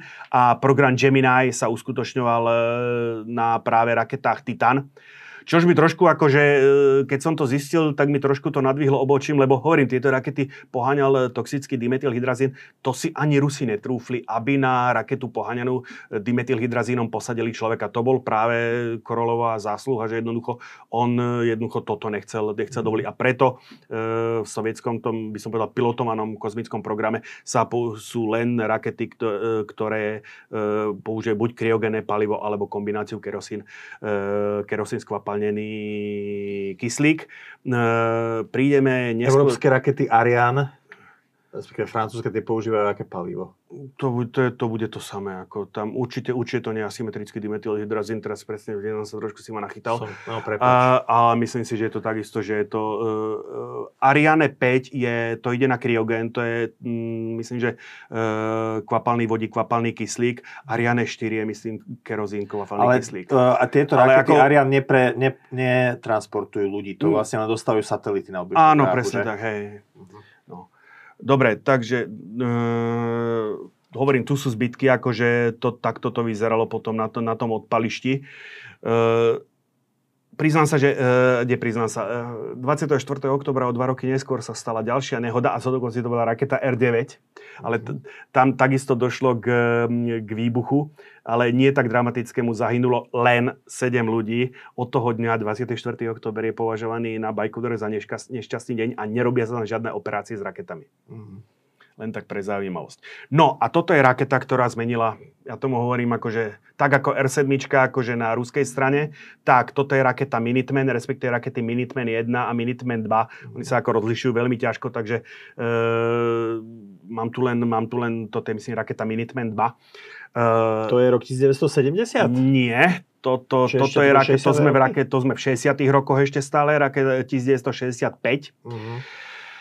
A to, čo zmenilo tie pravidlá hry, bolo táto raketa už nemala, e, nebola poháňaná e, motormi na kvapalné palivo, ale na tuhé palivo. Uh-huh. Jednoducho, e, v čom bol, v čom bol by som povedal, ten prínos, presadil to plukovník Edward Hall, plukovník amerického letectva, ktorý prišiel s touto myšlienkou a podarilo sa mu akože e, túto myšlienku presadiť, nahradiť e, kvapalné, e, kvapalné palivo alebo motormi na kvapalné palivo, motormi na tuhé palivo alebo tuhým palivom. Ide o to, to jednak ako kvapalné palivo vždy predstavuje problém. Ako, či buď sa ťažko udržiava, alebo e, v danom stave, alebo jednoducho je toxické toto s tuhým palivom nebol. S tuhým palivom je zase ten problém, ako, a to príde na sledujúcom slajde, to ukážem, problém je, ako uriadiť ten ťah. Preto vďaka tomu gazogenerátoru pri tom kvapalinovom palive vieme pekne, pekne, vie sa pekne vďaka tomu, vďaka tým čerpadlám, ako riadiť ten ťah, riadiť tá zmes a tak ďalej toto museli Američania vyriešiť, lenže zase vďaka tomu náskoku, ktorý mali v materiálovej technológii, ktorý mali vďaka, ktorý si vybudoli v, pri, vyčísliteľ, pri vyčísliteľ, výpočtovej technike, sa jednoducho podarilo zvládnuť túto technológiu. A teraz vidíme tú veľkosť pre porovnanie. Raketa Atlas, raketa Titan 1, raketa Titan 2, raketa Minuteman, Minuteman 1, respektíve Minuteman 2. Takže vidíš aj ten rozdiel, tá potreba toho sila, bola jednoducho pre tieto rakety akože diametrál, diametrálne menšia. Uh-huh. A tu je treba povedať, tu, že prečo toto ladilo aj s tou americkou stratégiou, že Američania jednoducho prišli, e, tá stratégia sovietská aj americká prešla niekoľkými, niekoľkými vývojmi. Tá e, sovietská stratégia na začiatku bola s tým, že jednoducho atómovú zbraň alebo jadrovú zbraň použije ten, kto začne v, konflik- v konvenčnom konflikte prehrávať. Tá sovietská vojenská doktrína bola, začneme, začneme vojnu konvenčnými, konvenčnými silami. Logicky sa čakalo, áno, vo chvíli, ako náhle Američania by začali prehrávať, tak v tej chvíli akože je, môžu použiť, použiť jadrovú zbraň. Čo z toho vyplýva? Ako náhle nadobudneme dojem, že Američania by chceli použiť jadrovú zbraň, my ju musíme použiť ako prvý. Uh-huh z toho potom akože vyplynula aj tá filozofia a nejakým spôsobom aj na jednej aj na druhej strane e, musíme chrániť akože tieto svoje jadrové sily, pretože Američania prešli takým trošku iným myšlienkovým vývojom. Zatrumená sa zrodila myšlienka, alebo teda tá stratégia jadrová bola e, stratégia masívnej odvety. Jednoducho, ako náhle príde, ako náhle fakticky ona bola symetrická tej ruskej trošičku. Ako náhle budeme prehrávať a ako náhle zistíme, že to nezvládame konvenčnými silami, odpálime všetko, čo máme. Toto došlo, s týmto bol nespokojný ale Kennedy, ktorý prešiel potom k tzv. stratégii e, pružnej odvety a tú možnosť mu dali k tomu práve akože tieto rakety e, Minutemen, ktoré akože sa dajú odpáliť fakticky do pár sekúnd po rozhodnutí, pretože pokiaľ, e, pokiaľ hovoríme o, o tých kvapalných raketách, aj pri tej rakete R-16, e, pri, respektíve pri tej rakete Titan, to odpálenie e, zabralo niekoľko, e, 20 až 30 minút ako tá príprava. E, let medzikontinentálnej rakety zrovna trvá tých 20 až 25 minút. Takže ako už by jednoducho k odpáleniu tej rakety nemohlo dojsť. Táto raketa, ktorá jednoducho skutočne za pár sekúnd bola pripravená, bola pripravená k štartu, dávala možnosť Američanom tej pružnej odvety. Mm-hmm. A preto potom akože Američania e, zase v obrane, to som načal tým, že ako budeme chrániť e, svoje, svoje e, sily, tak Američania prišli e, s koncepciou budovania takých tých zodolnených, nechcem povedať hniezd, jednoducho e, Sovieti budovali samostatné raketové, raketové armády. E, Američania, teraz sa bavíme o pozemných e, raketách balistických, nie, nie, neriešime ponorky a podobne. Jednoducho e, budovali, ako by som povedal, vingy, ktoré boli súčasťou, ktoré boli integrálnou súčasťou amerických vzdušných síl a fakticky e, potom v Rusku nájdeme niekoľko tých lokalít, lokalít, ako e, boli tie rakety rozmiestnené v Amerike. Fakticky nájdeme len tri lokality e, v Severnej Dakota, v Oregone, Oregone a myslím v Montáne. Oni sú ešte k tomu tak pomerne akože blízko pri sebe.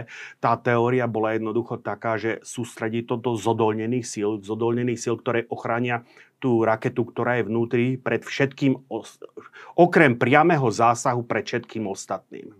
Takže e, jednoducho kalkulovalo sa s tým, že Rusi, keďže bojovali neustále, alebo sovietskí ktorí bojovali neustále s tou menšou presnosťou, vypáli v podstate salvu rakiet. Oni nedopadnú úplne presne, ale budú mieriť na jedno miesto. Vo chvíli, ako náhle vybuchne prvá, tak tou tlakovou silou svojho výbuchu ničí ostatné rakety, ktoré letia.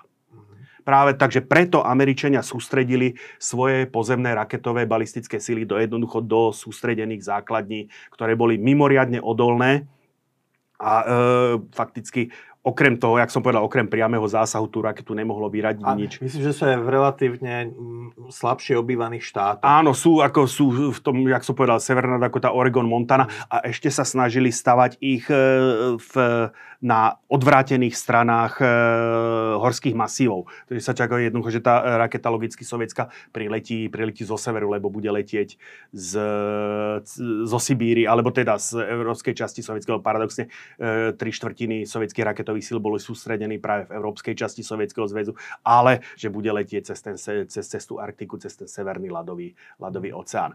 No samozrejme, akože a, tu je ten podstatný rozdiel jednoducho. E, toto je to palivo, e, raketa na tuhé palivo, amónium perchlorát, myslím, že t- používajú e, rakety Minuteman.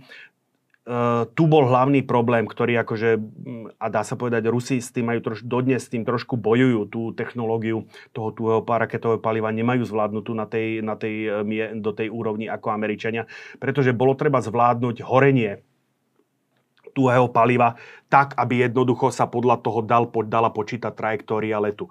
Bolo treba zvládnuť ako povedzme viac, impulzový, viac, impulzový, e, viac impulzovú funkčnosť motoru. To znamená, aby ten plameň vedeli v jednu chvíľu zadusiť a zase ho, zase, zase ho naštartovať. Aby skrátka ten let bol riaditeľný. Čo ale vďaka, ako som povedal, e, tej schopnosti výpočtovej techniky a materiálovej inžinierstva, toto pri tých raketách Minuteman bolo zvládnuté. Tá, tuto je pre porovnanie klasická koncepcia rakety na kvapali kvapalinový, na e, kvapalinový motor, palivo, okysličovač, gazogenerátor, spalovacia komora, konvergentno-divergentná. Tu je trošku nešťastne zobrazený e, ten gazogenerátor. Ono, keď aj prídeme k tým sovietským a americkým raketám, vďaka tomuto jednoducho, najmä vďaka tý, tejto obrovskej časti, tie sovietské rakety sú e, vždy väčšie ako, e, ako, ako americké. Hovorím, táto raketa e, má tú pohotovosť k štartu, tu netreba nič jednoducho. Dokonca tie rakety Minuteman, ktoré dneska sú v silách, sú postavené na konci 70. rokov. Takže ako tá raketa je len o niečo mladšia lepšia ako ja. E, samozrejme, Američania na tom priebežne menia e, navádzacie systémy a e, z, občas, z času na čas sa pravidelne testujú, takže povedzme, tá kruhová odchylka tých raket Minuteman sa na začiatku pohybovala na, na úrovni 300, 340 metrov, neskôr, keď tam sa tam dali nové, nové navádzacie systémy, tak sa dostali na 200 metrov. Hovorím, v tom čase odchylka rakety R-16 bola 2,7 km a to sa považovalo za úspech. No, sovieti reagovali, prišiel na scénu konštruktor Čelomej, ktorý reagoval raketou e, U-100, takzvaná sotka, stovka, a tuto vidíme, tú raketu ani nevidíme, lebo ona je v takom valcovom kontajneri. Tu ju vidíme celú. Totižto, e, Rusom sa nepodarilo, alebo Sovietskom zväzu sa nepodarilo zvládnuť akože e, tú technológiu e, toho tuého raketového paliva, tak išli cestou tzv. ampulizácie. Jednak ako podarilo sa e, nahradiť v plnom rozsahu tú kyselinu, kyselinu dusičnú ako okysličovač tým oxidom dusičitým, e, ktorý nie je taký korozívny ako, e, ako tá kyselina, ten asymetrický dimethylhydrazín, ten je pomerne stály, takže tam zase s tým skladovaním až taký veľký problém nie je. Takže ale vymysleli jednoducho raketu, ktorá sa priamo naplní už vo výrobnom závode a umiestni sa do takéhoto prepravného kontajnera. Volalo sa to, že ampulizácia. Mm-hmm. Ampulka. Takže a takto mohla byť tá raketa chránená, alebo takto tá raketa mohla fungovať cirka 10 rokov. Vidíme, tu sú rozhrania, tu sú príruby, kde jednoducho na... Teraz o ochranu hovoríš pred e, živlami prírody alebo pred nejakými útokmi? E, pred funk- e, pre funkčnosť, akože jednoducho... Mm. E, je to teda púzdro? Je to, je to púzdro, je to púzdro jednoducho, kde to, tú raketu chráni, pretože jednoducho naplň, ako, e, ty musíš zabezpečiť ten asymetrický dimethylhydrazín e, s tým, kyselin, to, s tým oxidom dusičitým, oni sa nesmú stretnúť. Ty ich musíš zabezpečiť ich oddelenie, lebo ako sa stretnú, to je samozápalné. Takže takisto problém akože únik netesnosti a tak ďalej, to všetko akože to tuhé palivo ti neunikne. Nemá kam jednoducho túto nejaká netesnosť. Takže preto minimalizovala sa manipulácia s raketou priamo akože na základni a fakticky z takejto ampulizovanej podobe tá raketa vyšla už z výrobného závodu a jednoducho uvidíme a v takejto podobe sa jednoducho zasunula do tej štartovacej, štartovacej šachty. Vidíme, Rusi v tomto období e, preferovali tzv. E, no, gazodynamický, plino, plynodynamický, plynodynamický štart. To znamená, priamo raketa vyletela z toho sila, z toho kontajnera vlastnou silou. Čož je, ale samozrejme, e, uberá to do letu, uberá to presnosti. Uh-huh. Takýto spôsob. No a potom Američania tretíkrát zmenili, e, zmenili pravidlá hry. Toto je raketa Minuteman 3. Fakticky tá, tá pohoná časť je identická ako s raketami Minuteman 1. Minuteman má to, čo bolo to jednoducho tým, tom, tou nepríjemnosťou, tým game changerom. Hlavica. Áno. Bola táto multiple independently uh, man, uh, bože, Uh, targetable Reentry Vehicle, to znamená viacnásob, viacnásobný uh, manevrujúci uh, bojová, viacnásobná manevrujúca bojová hlavica, tak to by som to povedal. Návratové teleso. Čiže, čiže vlastne to je prvá raketa, kde už neplatí, že jedna raketa, jedna hlavica, Áno. ale jedna raketa môže Hej. niesť viac hlavice. Tuto, hovorím, boli tri hlavice, každá mala 300, 300, 300 kilotón. Uh, a uh, hovorím, tieto rakety, skutočne tieto postavené rakety Minuteman 3 boli postavené na konci 70 rokov a odtedy akože sú v silách a zás modernizuje a menia sa na nich akurát tie hlavice a tieto, tieto miervčasti, tieto, navad, tieto navádzané uh, časti, tieto navádzacie, navádzacie časti. Jednoducho, uh, toto bol ten problém, ktorý, ktorý e, zmenil, by som povedal, zase to uvažovanie, e, prinútil meniť to uvažovanie tých ruských stratégov. E, na to konto tieto rakety boli zavedené do výzbrojí v 1970, teda začiatkom 70. rokov. Na to konto už sa začali, ako to je obdobie tzv. detán rozhovorov Brežneva e, s Nixonom, neskôr s e, Fordom.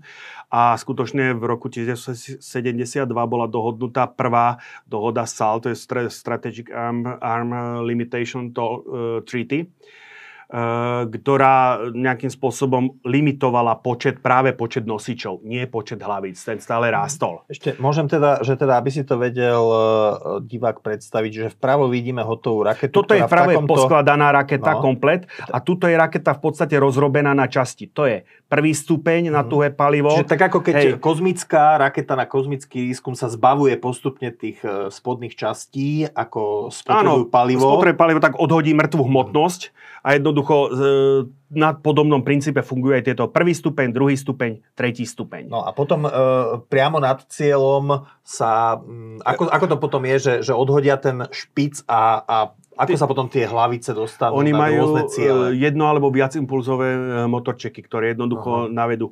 Ono je tak, ešte, ešte tzv. Uh, MRV, to znamená Multiple Reentry uh, Vehicle, to znamená ako, že oni sa rozdelia, ale letia po tej istej trajektórii. Fakticky majú, všetky, t- všetky tie hlavice majú rovnaký cieľ. Čiže, toto, čiže toto, keď chceš zasiahnuť mesto, tak... Eh, Počkaj, no, uh, uh, jednoducho letia po, jednej, po rovnakej trajektórii, majú zadaný rovnaký cieľ. To independently znamená, že každá z týchto hlavíc môže mať iný cieľ, iné mesto, inú základňu.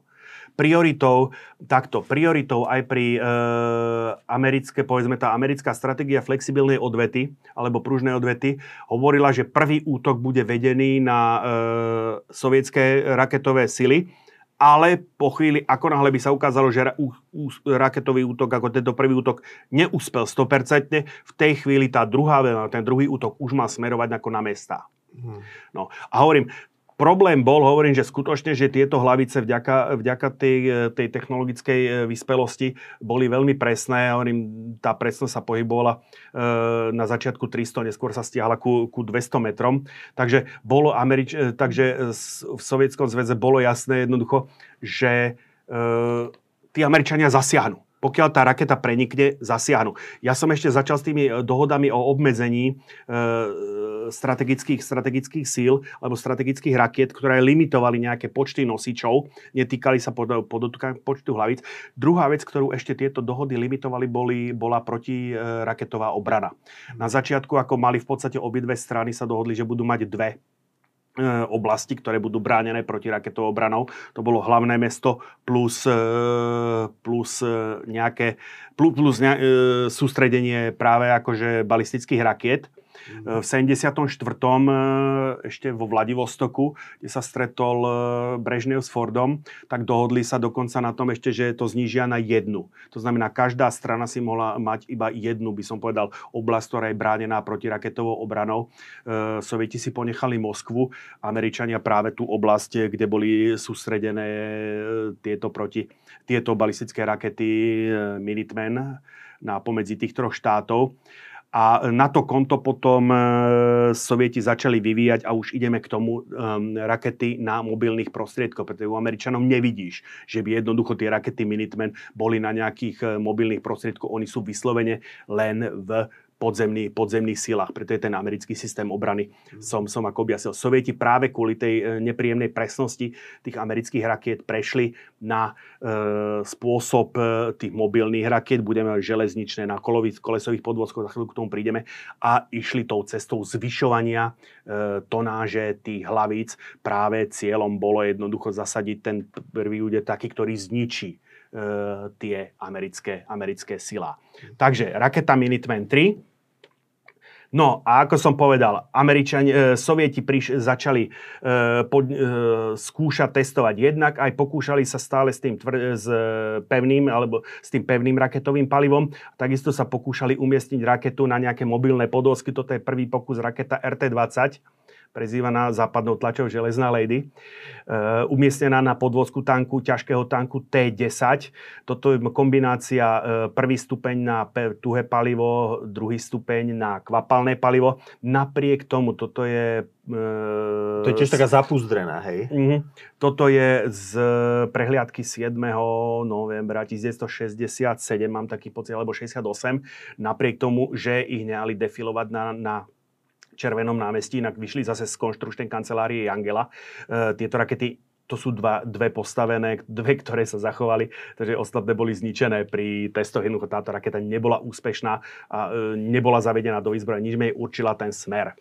A ako som povedal, e, pri tej rakete UR-100, toho Čelomea, tak e, Jangel e, takisto prišiel s myšlienkou, e, že on teda postaví e, raketu, ktorá bude odolná, alebo ktorá jednoducho s tými Minutemenmi dokáže bojovať. A toto je raketa MRUR-100, napriek tomu, že je tam ten podobný názov, ide o úplne inú raketu. A toto je prvá raketa. A teraz e, sa dohadujú dodnes, ako že ruskí, ruskí e, historici v tom nemajú celkom jasno, že tú prvú, prvý systém MIRV, tých e, nezávislo navádzaných hlavíc, či, použi, či boli použité na, tejto, na MRUR-100 alebo na rakete UR-100, ako N, to sa do, dohadujú akože dodnes historici. V každom prípade, v čom spočíva prvenstvo tejto rakety, je tzv. minometný štart. To znamená, jak som povedal, to je ten prvý ten plynodynamický, to znamená, raketa vyletí zo sila vlastnou silou. Tuto je naopak prachový generátor, ktorý v podstate e, ako keby tú raketu vystrelí z toho sila. Šetrí to palivo a samozrejme tým, že e, by som povedal, tá raketa vyletí ako keby ako s otrvačnosťou z toho sila a nie vlastnými silami, tak e, aj z hľadiska letovej dynamiky, ako je to potom vhodnejšie pri navádzaní. No, samozrejme, a nastal ten istý problém, aký, ak si pamätáš, keď sme začínali so zbraniami T-64 versus T-72 tanky a T-80 jednoducho Brežnev rozhodol šalamúnsky a vyrábali sa zase napriek tomu, že sovietská ekonomika bola na tom podstate horšia ako americká, do výroby išli aj UR-100 Čelomeja, aj MR UR-100 e, Jangela. Takže zase vyrábali sa dve prakticky rakety s rovnakými parametrami na rôznych závodoch. To je, tu treba povedať, ten zásadný prístup, rozdiel prístupu vo výrobnej technológii alebo výrobnom procese. E, sovietský, sovietský systém išiel budovaním konštrukčných kancelárií, ktoré boli totálne nezávislé. Mm-hmm. Či už Korolová, Čelomejová, Jangelová, Nadiradze ešte bude. Uh, jednoducho, každá z tých konštrukčných kancelárií si všetko riešila sama. To bolo práve výsledkom tej chronicky deficitnej sovietskej ekonomiky, kde on sa nemohol spoliehať na nejaké dodávateľsko-odberateľské vzťahy. Američania išli úplne uh, iným systémom. Napriek tomu, povedzme, že tie rakety Minuteman sú, uh, pochádzajú od firmy Boeing. Uh, jednoducho, to bola kooperácia Akože tamto, tamto skutočne bolo, ten Boeing bol, bol integrátorom toho všetkého. Ja, tak kapitalisti spolupracovali a e, komunisti naopak e, nekomunikovali spolu. E, tak, takto by sa to dalo povedať. Prosto te, tam sa prenášal do toho výrobného procesa, prera, prenášal ten chronický problém tej, slovensk, tej, tej sovietskej ekonomiky, ktorá jednoducho nebola schopná, si na, nebola schopná kooperovať medzi sebou na časy dodávať. Čak to pamätáme aj za socializmu, dodávateľsko-odberateľské vzťahy, Aha. akože furt niečo niekde chýbalo tam, a tak tam ďalej. to fungovalo tak, že potom tí generálni riaditeľia, keď potrebovali nejaké súčiastky, tak sa to povedalo, že ty mi urobíš teraz láskavosť, dodáš to, ja ti urobím na no. budúce láskavosť. Hej, ale ono to akože na tom sa nedal jednoducho postaviť fungovanie, takže tie jednoducho vznikali skutočne tie jednotky, ktoré boli akože autochtónne, nezávislé, ktoré si jednoducho budovali e, sami se, pre seba všetko. Akurát výsledkom bolo potom jednoducho to striešie, delba práce. E, zdvojovanie toho úsilia, ja hovorím, tak ako potom si jednu chvíľu sovietský zväz vyrábal tri rovnaké tanky, tuto vyrábal dve rovnaké rakety a takýchto tých problémov, akože jednoducho mm. takéhoto trieštenia síl a neefektívneho nakladania síl, e, tam bolo viacero, čo jednoducho konec, na konci dňa akože tú sovietskú ekonomiku aj pochovalo. Takže e, toto je, ako to je, hovorím, e, tá konkurencia, on sa veľmi podobá na tú raketu, toto je stále raketa UR-100 len vo verzii e, N, to znamená e, so zlepšenými parametrami, to je potom reakcia e, Čelomea na tú Jangelovú raketu MR. A toto sa stalo fakticky. Toto je, ten, ten pomyselný závod napokon vyhral ten Čelomej s touto, s touto raketou UN-100N, e, takzvanou sotkou, e, ktorá sa stala nosnou časť, nosným prvkom alebo nosnou raketou sovietských strategických síl fakticky v tom závere studenej vojny. Tuto vidíme práve, ako to vyzerá, keď sa ten prepravný kontajner zasúva. Tu vidíme otvorenú e, odpalovaciu šachtu a on sa ten kontajner v podstate zasunie celý taký, ako je e, do tej šachty a tá raketa je tam pripravená v čase, porovnateľnom s tými raketami Minuteman 3 k odpalu. O pár, o pár sekúnd to trvá dlhšie. Po celý čas hovoríme iba o Američanoch a Sovietoch. Iné jadrové veľmoci, Briti, Francúzi, Číňania nešli cestou balistických striel? Uh, Boli to, že ponorky jedine, alebo... Francúz, Francúzi iba ponorky, Briti e, takisto ponorky, ale prebrali americkú technológiu. Francúzi si e, urobili svoje rakety. E, pri Číňanoch by sme mohli hovoriť, ale úplne povedané, akože tam e,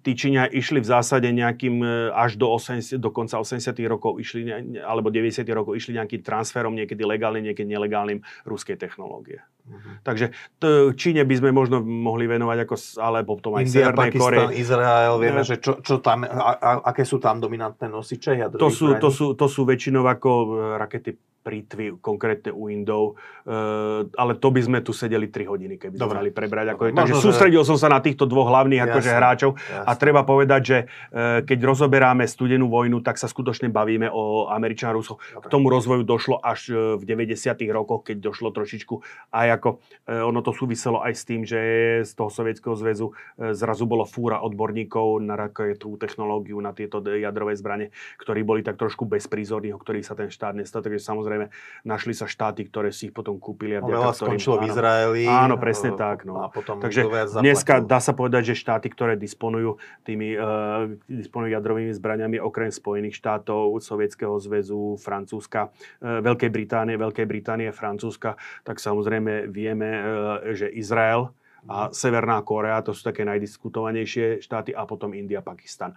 Uh, a Čínu sme myslím, že... Čínu, no Čína samozrejme, Čína tá ako tá je tam. Uh, jeden čas sa hovorilo o Južnej Afrike, ale ako tam... Oni to zničili po pá- pred no, pádom apartheidu. Ja si myslím, že to skončilo v Izraeli, to je môj názor. Uh-huh. Lebo oni ako v tom jadrovom programe Izrael a Južná Afrika veľmi, veľmi, veľmi úzko spolupracujú. Viem, že ešte aj, oni v tejto tri krajiny ako izolované spolupracovali aj s Tajvanom a Tajvani, Tajvanci vyvíjali vlastnú Hej. atomovú bombu, ale to im vtedy zatrhli Američania. Áno, áno, lebo to už by bolo skutočné hranie sa s ohňom. Takže, ako som povedal, sovieti, e, sovieti veľmi intenzívne sa snažili e, umiestniť tú strategickú raketu na, na kolesa, aby bola mobilná, aby jednoducho dokázala uniknúť ako e, tým presným americkým, americkým jadrovým hlaviciam. E, toto je výsledok Moskovského inštitútu, teda e, profesora na Mos- Moskovský inštitút teplotechniky, ktorému sa podarilo ako e, ustanoviť vlastnú konštrukčnú kanceláriu Alexej Nadiradze, snad som, alebo Alexander Nadiradze, e, ktorý jednoducho prišiel raketa RT-21, fakticky prvá medzikontinentálna balistická raketa umiestnená na e, kolesovom podvozku. A už dá sa povedať, akože prvá, prvé zvládnutie e, pohonu na, tuhý, na, na tuhé palivo. Takže, ale ako priznám sa, bola v službe pomerne krátko. Tá, nezvládli zatiaľ sovieti ten, to, čo mali tie Američania, že jednoducho tá raketa dokázala vydržať v tom stave 30 rokov ako, alebo 40 rokov. Toto akože tá raketa, tá, tieto rakety boli čiže, pomerne Čiže vlastne vyradené. hovoríš, že Rusi sú nútení častejšie obmieniať celú Presne, svoju k tomu prídeme. k tomu, flotilu. Áno, k tomu prídeme, aj ke, keď, keď je, akože jednoducho, keď si zoradíš tie rakety, ako boli zavádzané do výzbroje, tak v podstate Američania akože zaradili Minuteman 1, 2, pár rokov potom Minuteman 3, potom dlho nič, potom na konci studenej vojny e, boli rakety MI, teda Peacekeeper MX takzvané, ktoré ale ako v dôsledku e, boli drahé na udržbu, tak po studenej vojne ako boli v 2005 alebo 2007 boli definitívne vyradené. to a medzi tým máš tých sovietských rakiet ako nasekané, ako ešte budeme... Ako... A ešte sa spýtam, že keď mm. vymieňaš jednu raketu za druhú, tak e, hlavica je recyklovateľná? Áno, napríklad pri tom, pri tej, budeme, prídeme k tej rakete Peacekeeper, kde jednoducho z hlavica, keď bola vyradená hlavice, z nej boli pre premiestnené na rakety Minuteman. Uh-huh. Takže toto je ďalší pokus, sovietský pokus o mobilné rakety. Je to železničná raketa, to je raketa RT-23 Maladec. E,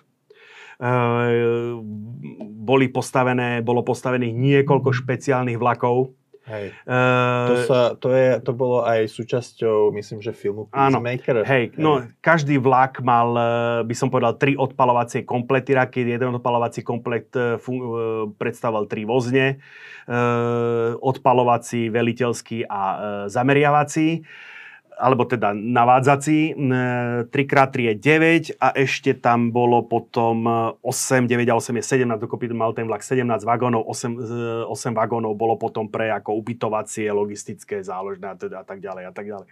Takže teraz neviem, bolo 5, e, 5 alebo 6 takýchto vlakov e, bolo a každý mal, hovorím, tri, tri tieto odpalovacie. Tri mohol odpaliť tri rakety. One. Tuto mám takú zaujímavosť, on ten pred tým odpalom, ten vlak sa musel ukotviť do železničného mm-hmm. zvršku. Čiže ako ten, samozrejme, ten dynamický ráz od tej, e, samozrejme, ono to išlo, e, táto raketa bola vystrelovaná zase minometným spôsobom, to znamená prachou náplňou, ale v každom prípade ten dynamický ráz e, do toho, do toho, do toho vozňa, do tých kolejí bol obrovský, takže ten, ten vagón sa musel, sa musel ukotviť. No a toto je raketa, ktorá priznám sa trošičku akože e, vydesila, nie trošičku, ale hodne vydesila e, amerických stratégov. Táto je raketa M30, e, R36 M2 Vojevoda. E, ktorá jednoducho mohla niesť až 8, respektíve 8, dokonca že v určitých fáze, že na krátku vzdialenosť mohla niesť až 20 e, megatónovú hlavicu, ale do, tej, do, do tých Spojených štátov vedela dotiahnuť 8 e, megatónovú plus nejaké, nejaké, nejaké menšie hlavice, on, tam tie kombinácie boli rôzne. A toto je, toto je skutočne obrovská raketa. Tá mala, tá mala takmer 40 metrov treba povedať, nenašiel som lepšiu fotku, takže toto je jej civilná verzia, tzv. Dnepr. E, treba povedať, že tieto rakety v tejto verzii, tej mimoriadne výkonnej, začali byť e, zavádzané do výzbroje na konci 80. 87. 88. Ale táto raketa R-36 má pomerne dlhý, e, dlhý vývoj, e, až šiahajúci niekde na koniec 60. rokov. To bola R-36, R-36M, R-36M, UTTH, R-36M2. Takže ako tam postupne dospela k tomuto menili sa trošku aj motory. Toto je konkrétne posledná verzia motorov RD250 a toto je ďalšia špecifikum eh, sovietských, sovietských motorov. Vidíme, toto je ten gazogenerátor. Toto nie sú dva motory. Toto je jeden motor, ale dvojkomorový. Hmm. To je práve zase ten problém eh, to, to, tej výpočtovej techniky. Namodelovať prúdenie spalín v tejto konvergentno-divergentnej spalovacej komore to nie je také jednoduché. E, najmä pri veľkých, najmä pri tých veľkých priemeroch, keď si vezmeš, že raketoplán má obrovskú tú dízu, ale e, preto Soviet, tá cesta, Sovieti vždycky mali tú takú, ako, ako, tou ampulizáciou obišli jeden problém, tak tým, že začali vytvárať ako viackomorové, ale viackomorové motory, tak jednoducho tým obišli ten problém, akože kaďakých rôznych priečných a turbulentných prúdení v tej spalovacej komore, také jednej veľkej. Miesto toho e, urobili niekoľko menších, ja neviem, rakety Sajus alebo tá R7, keď vezmem, keď tak trošku preklikám naspäť na ukážku, tak toto nie sú štyri motory. To je jeden štvorkomorový motor. Mm-hmm. Takže, Takže taká nie sa hovorí v angličtine o veciach, ktoré sú komplikované, ako my hovoríme, že je to jadrová fyzika, ano. tak oni hovorí, že rocket science, rocket že science, naozaj ano. ako raketová veda je skutočne uh-huh. Hej. komplikovaná. No. Hej? Tuto hovorím, túto fotku som hovoril preto, lebo tu vidno nádherný ten gazogenerátor, o ktorom som hovoril, čo bolo na tom zači- na, to bol ten prelomový vynález na začiatku toho raketového vývoja a ten tvar tej spalovacej komory, hovorím v tomto prípade, ako je to dvojkomorový motor. Tuto e, šachta odpalovacia, respektíve tuto ako, a toto je zaujímavé, že to je fotka z Ukrajiny, lebo tieto rakety R-36 boli vyrábané na Ukrajine, aj ich navádzacie systémy vznikli v Charkove, vyrábané boli v Dnepropetrovsku a dodnes e, toto je fotka z Ukrajinského múzea. Na Ukrajine sa vyvíjali e, a vyrábali aj hlavice? Pre jadrové zbranie? To ti neviem povedať. To, to neviem A teda tým, že tu je mm-hmm. silo, tým, tak mm-hmm. tieto sa odpalovali aj e, zo šacht? Nie, tieto sa výhradne odpalovali zo šacht. Aha, toto, je, toto, je, toto je vyslovene Čiže aj Rusi, raketa. aj Sovieti potom teda Hej. v istej časti teda uh, dospeli šachtám. Áno, so, oni dospeli k šachtám, len ako oni stále mali aj, aj táto RT-23, e, táto vlaková, Aha. ako ona mala aj šachtovú verziu. Aha, len jednoducho bol to spôsob obrany, jednoducho, že časť tých raketových sil sa snažili e, rozmiestniť. A mali ich e, tie šachty tiež koncentrované tak ako Američania? Práve, že alebo? nie, ako, že oni jednoducho e, nedokázali, alebo jednoducho ono, vybudovať také, takéto masívne zodolnené hniezdo je ekonomicky veľmi, veľmi náročné, ako finančné a technologicky. Oni jednoducho toto, priznám sa, ako nemali tak zodolnené tieto odpalovacie šachty, ako to, ako Američania na tom postavili svoju stratégiu vyslovene. Hej. Rusi postavili, alebo Sovieti postavili stratégiu práve na tých e, pohyblivých na to, e, raketách. bolo to rozptýlené Áno, a presne veľa cieľov bolo pohyblivých. Áno, presne mm. tak. E, hovorím, toto bolo jediná, tá raketa, akože keďže, keďže mohla dotiahnuť až tú 8, 8 megatón hlavicu a, a viac, nad, mm. alebo dokonca hovorí sa o 20, tónov, 20 megatónovej hlavici, takže že to jednoducho, ona už mohla pri prípadnom podzemnom výbuchu jednoducho vyvolať také zemetrasenie, že jednoducho to by už ako zrejme zničilo aj e, tie, tie americké zodolnené, zodolnené raketové sily. A teda Sovieti nikdy nedospeli k tomu, že mali jedna raketa viac hlavíc? Ale dospeli, dospeli, áno, to som už povedal. V podstate Á, p- prvé boli, buď e, Prepač. je tam spor, Dobre, či to, to bola UR, UR100N, Aha. alebo či to bolo MR, či to bola MR Aha, dobre, UR100. Dobre, teraz už Hej. to mi uniklo. Vidíš, áno. Dobre. Takže oni mali ako, e, táto mala dokonca 3. RT-23 mala 3 hlavice. A 3 je maximum? Či môžeš ešte Nie, viacej uh, hlavic tam napríklad? Táto ich mala, mohla mať 10. A Američania majú koľko? Američania, Minuteman, Minuteman 3 má 3 no. a prídeme k Peacekeeperu, ten ich mal 10, respektíve 12. No. A toto je, no, to je Peacekeeper, alebo tiež ľudovo, alebo teda v propagande nazývaný raketa MX. Toto bola práve akože odpoveď e, na e, tie rakety Vojvoda na tú modernizáciu raket. To sme v 80 rokoch. To sme už na druhej polovi, to už sme v závere, závere studenej vojny. Jednoducho toto, a hovorím, tu sú, to sú rakety V, to sú hlavice V87, potom z tých, z tieto, tieto hlavice boli potom po zrušení v 2000 rokoch týchto rakiet Peacekeeper, tieto boli umiestnené na hlavice, na rakety Minuteman 3. Aj Američania sa experimentovali s umiestnením rakety v železničnom vagóne, ale u nich to v zásade neprekročilo, ako by som povedal, experimentálne plány a myslím, že nejaká jedna súprava bola mm. postavená, ale ako to už bol koniec vojny. Takto to vyzerá vyzerá, keď vnikajú do atmosféry tie nezávisle navádzané manévrujúce hlavice práve e, z rakety, z rakety Peacekeeper. Uh-huh. Tu je konkrétne 8. Takže toto už je finálne štádium ako jednoducho studenej, studenej vojny. Tu ešte treba spomenúť e, program SDI, Strategická obranná iniciatíva. Ronald Reagan alias Ronald, Hviezdne vojny. Áno, alias Hviezdne vojny, ktoré v podstate, ktoré a ešte, keď sa vrátime, zase ešte spravím, ako, lebo tu, tu, ono je vždycky je niečo reakciou na niečo. Mm-hmm. Strategická obrana iniciatíva sa, ako keď človek prečíta, ako keď sa vráti k dobovej tlači, tak je to akože po porušením dohôd o zriadovaní protiraketovej obrany, umiestňovaní zbraní do vesmíru. Akurát, um, najmä, najmä ruská literatúra to rada hovorí, akurát oni nehovoria, že v rakete R-36 rakete R-36O, oznamená Orbital, sami porušili, by som povedal, tie dohody z toho 72 e, že sa nebudú umiestňovať e, jadrové zbranie trvalo do vesmíru, pretože oni jednoducho túto, túto raketu upôsobili k tomu, aby vyniesla, e, tak dneska by sme tomu povedali, vyčkávacia munícia. Mhm. Jednoducho, e, veď, e, e, ruskí stratégovia alebo sovietskí stratégovia mali skutočne obavu z toho, akým spôsobom zničiť alebo poškodiť alebo znemožniť Američanom odvetný úder z tých zodolnených amerických síl. To skutočne to bol problém.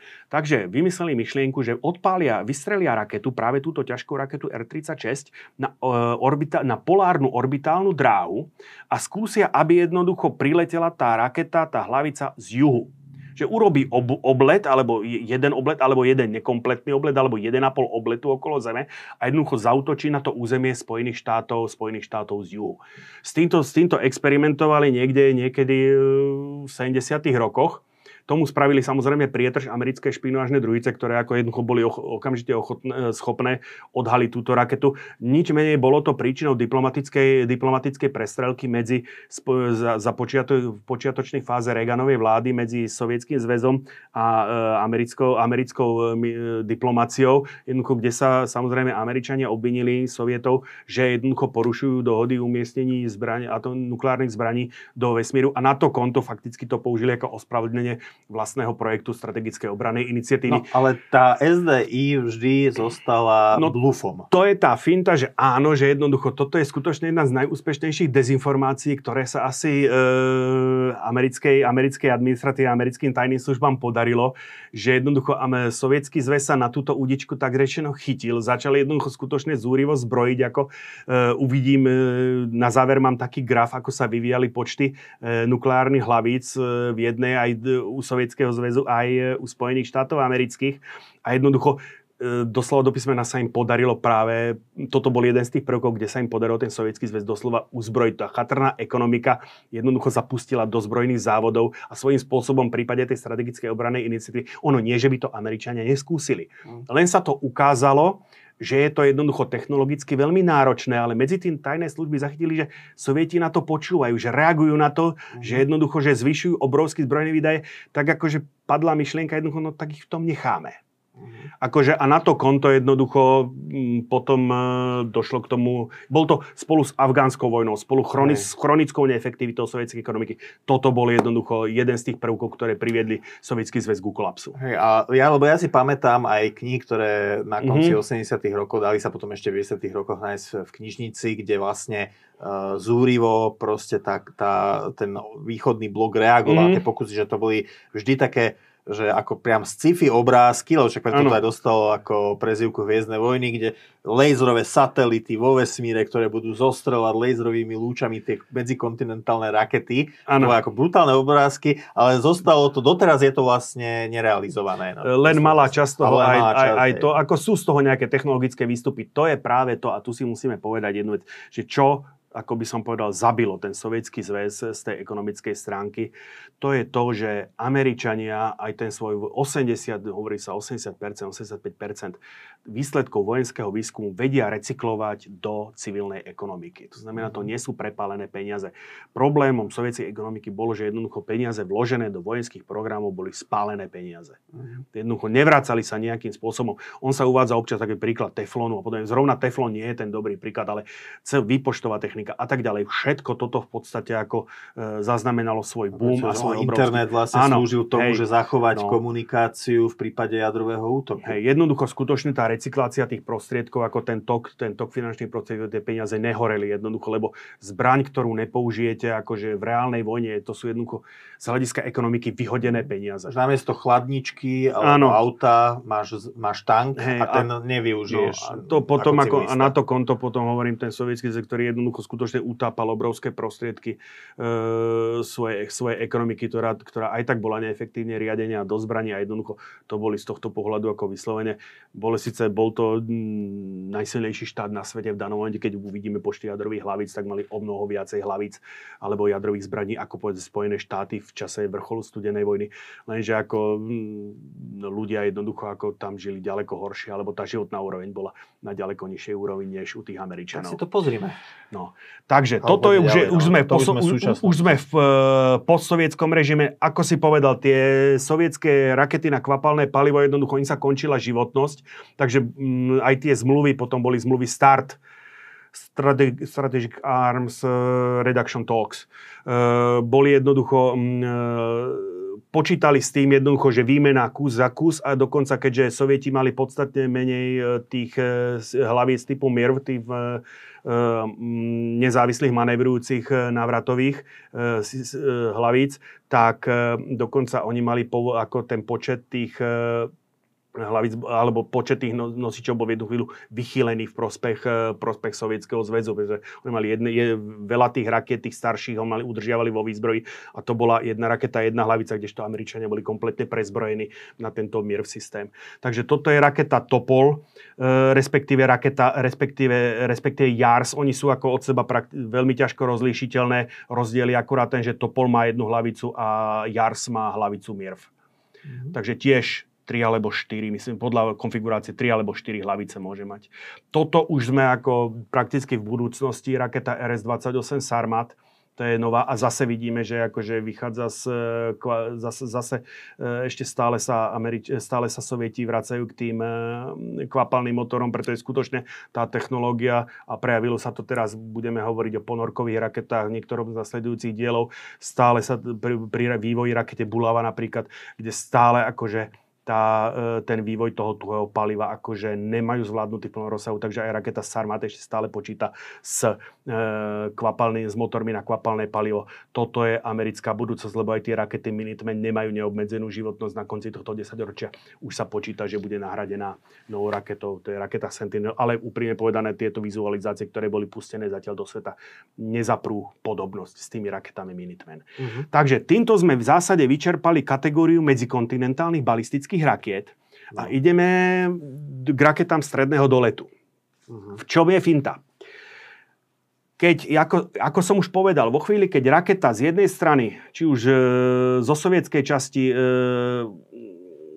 sovie, zo sovietského územia, alebo z amerického územia, to je konkrétne raketa Minuteman 3, letí a dojde k rozdeleniu tej hlavice a tak ďalej, ono od momentu štartu do momentu, do momentu dopadu je to 20-25 minút podľa trajektórie letu, podľa toho, odkiaľ je presne, odkiaľ je presne e, vystrelená. Všetky tie obranné systémy, akože v priebehu 70. 70. E, rokov, v zásade boli tvorené práve na to, že máme 20 minút na reakciu. A teraz do toho, máme do toho rakety stredného doletu, ktoré ako, im to trvá 6 minút. Mhm. Takže žiadna možnosť na, na, na, na e, by som povedal, reakciu. A preto Američania reagovali tak nervózne, keď sa na Kube zjavili rakety R-12 a R-14. To je v tom momente východné pobrežie bolo v dolete asi za 4 minúty a západné pobrežie asi 2-3 minúty k tomu naviac. Takže jednoducho preto, preto tá burlivá americká reakcia. A teraz ako samozrejme treba povedať, že e, sme pri tej, e, to, čo sme spomenuli, to je tá stratégia vzájomného Met. zničenia. Mutual, mutual assured destruction. Jednoducho, že v, v priebehu 70. rokov tá sila jadrových potenciálov obidvoch krajín dosiahla takú schopnosť, že jednoducho boli schopné vzájomne sa zničiť jednoducho, nech by sa dialo čokoľvek. Potom na to konto vznikli tie rozhovory SALT a neskôr, neskôr START. Ale je toto jednoducho raketa, ktorá bola umiestnená akože 6 minút od miesta, od, e, od cieľa, jednoducho e, nedávala možnosť e, tej, tej včasnej reakcie, alebo výrazne ju limitovala a ten odvetný úder mohol byť, mohol byť veľmi, by som povedal, už nedostatočný. A preto tá, preto tá rozhodná americká reakcia, preto jednoducho, preto jednoducho Američania dokázali presvedčiť toho Chruščova, že to, že to myslia vážne to bol práve tá hra, že kto prvý mrkne, Uh, Američania, Američania sugerovali Chruščovi do hlavy jednoducho, áno, buď tie rakety stiahneš, alebo my skutočne zautočíme. Na tom ale v podstate bola postavená tá stratégia toho vzájomného zničenia, že áno, myslíme to vážne. Uh-huh. Takže R12, R14, uh, na to konto za stiahnutie týchto raket z Kuby potom boli stiahnuté ešte potichu aj rakety Jupiter z Turecka. Z Turecka Bavili sme sa s nimi na samom začiatku. Čož Američania spravili s pomerne ľahkým, tam išlo len o to, aby to nevyznievalo ako kšeft, aby to nebolo... Aby, si mohli, aby si Chruščov zachoval tvár. Áno. A e, tam išlo len o to, že jednoducho e, tý, to stiahnutie tých raket Jupiter ako Američanov neboli, lebo medzi tým, a to budeme hovoriť v tom ďalšom, die, ďalších dieloch, už boli k dispozícii e, do, rakety odpalované z Ponrex dostatočným letom, ktoré jednoducho tieto rakety nahradili a tie rakety Jupiter boli ešte staré rakety na kvapalné palivo. Dokonca, keď si, keď si pamätáme ten obrázok, on tam bol taký hangár popri tom, ja sa možno však vrátime sa k tomu toto je ono. To je taký zaklap, ona nebola v šachte tá raketa, ona bola na ploche, síce v vertikálnej pole, ono sa to zavrelo jednoducho, aby mohli ľudia okolo toho robiť, pripraviť tú raketu k štartu, potom sa to otvorilo, raketa, strašne dlhá príprava k letu. V čase karibskej krízy táto raketa už bola zastarala a aj tak sa uvažovalo o jej stiahnutí. Mm-hmm. Takže e, toto... E, Pershing. Per, ale Pershing 1. To je mhm. ako e, s doletom do 1000 km, nejakých 900 km. Je to jednoducho e, raketa vyslovene krátkeho doletu. Zo západnej Európy nemala šancu akože doletieť do, do Moskvy alebo do centier velenia Sovietskeho Takže táto raketa nehávala sovietské velenie v kľude. E, pre Američania ešte pre tieto rakety krátkeho, pre taktické rakety krátkeho doletu e, majú tak, taký výraz ten, že BTC, to ballistic missile, ako rakety pre bitevné pole. Tak to by som to povedal. No, ale Sovieti spravili, dá sa povedať, taktickú chybu. Jak sa poviem, ja som tam hovoril o rakete RT-21. Toto je raketa RDS-10, Pionier. Je to operačno-taktická raketa s doletom e, dačo cez 4000 km, niekde sa uvádza 5000, takže nechýba je veľa do dole do medzikontinentálnej rakety, nič menej stále sa počíta medzi tie rakety ako toho predlženého stredného doletu. A on, sovieti neprozreteľne umiestnili zo pár týchto rakiet v, e, vo východnom Nemecku a v Polsku. Reakcia... Československu boli. Nie, tieto neboli. Tieto ja ti ukážem, ktoré boli. Uh, reakcia, uh, a teraz je otázka, či to, bola, či to bola spontánna reakcia, alebo či si to jednoducho Američania vyžiadali.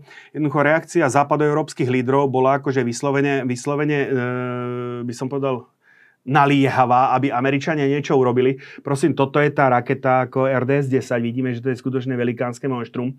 Uh, má t- takisto tri, respektíve štyri hlavice. Uh, a lebo pár týchto raket jednoducho zabezpečilo, že jednoducho západná Európa ako totálne lahne ako popolom. Mm-hmm. Tak mimochodom, na zničenie územia Spojených štátov amerických stačí 8 rakiet Sarmat. 8 e, rakiet e, Vojevoda e, tých veľkých R-36 M2. Mm-hmm. Inak mimochodom v kode na to SS, 8, SS-18 Satan.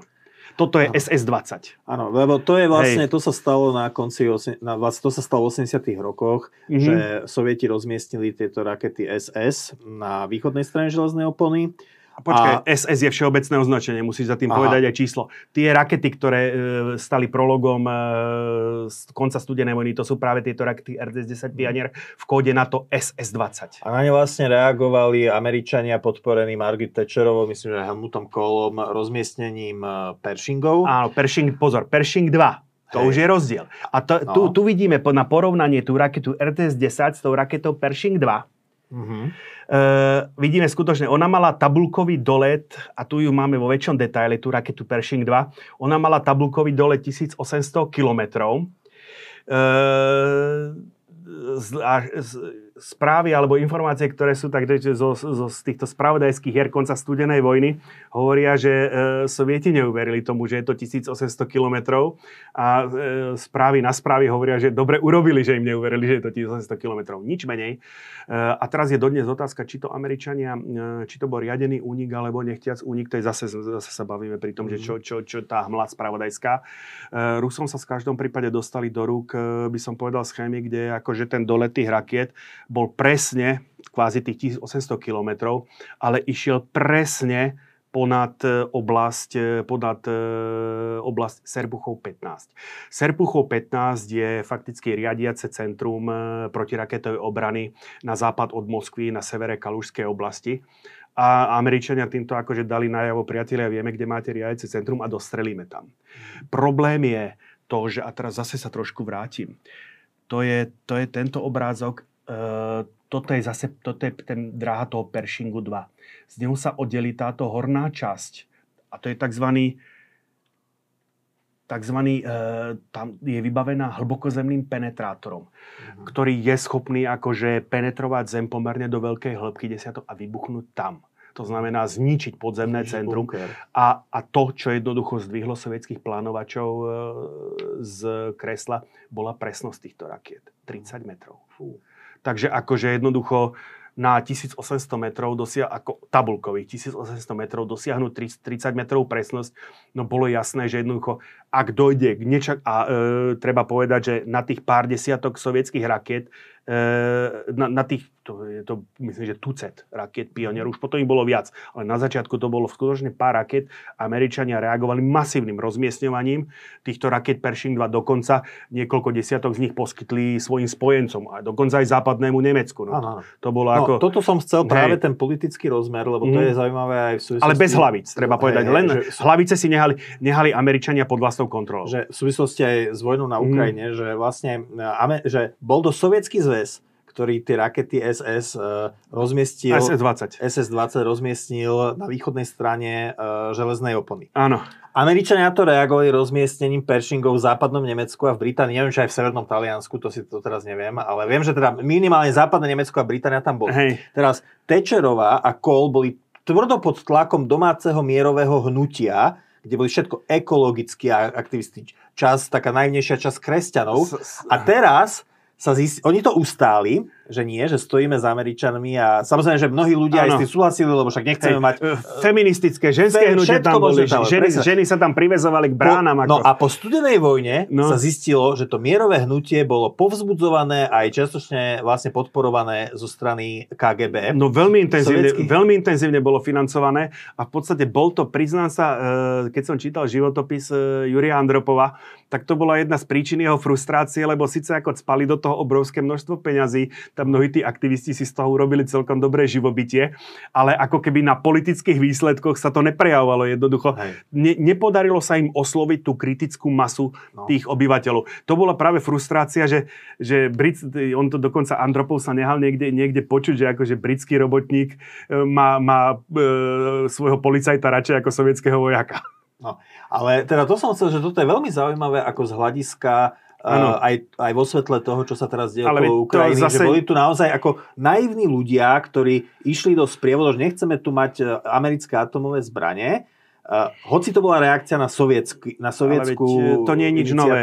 Si zober teraz, ako sa vyjavilo, akože, a čo mám správy ako aj od kolegov z Francúzska, aj ako aj ne, ne, Nemci mi hovorili, že jednoducho, keď sa, keď sa, keď sa bližšie pozreli jednoducho na financovanie rôznych ekologických hnutí, ktoré ako jednoducho boli proti jadru a tak ďalej a tak ďalej, tak sa zistilo, že konec koncov, že ako m, veľká časť z nich bola financovaná práve akože rôznymi akože ruskými zdrojmi. No. Akože, Lebo keď vypneš no. jadro v Európe, v Nemecku, tak samozrejme tak, spravíš Európu závislou od Ruska. Tak samozrejme si závislí od, toho, od tej rúry, akože, ktorá, ktorá končí niekde na Urengoji.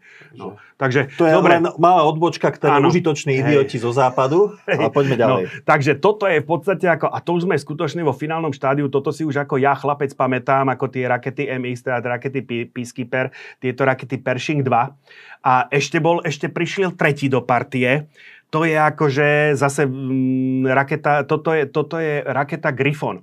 Ako kto sa na to pozrie a trošičku vie niečo o tých raketách, tak povie, no počkaj, to je Tomahawk. Odpovede, áno, to je pozemná verzia Tomahawku. BGM 109 Griffon. E, v propagandistickej tlači sa to označovalo ako rakety Cruise. Mhm. Ono je to aj plný názov, ako GLM, e, GL CM, Ground Landed Cruise Missile, tak sa označuje ten systém.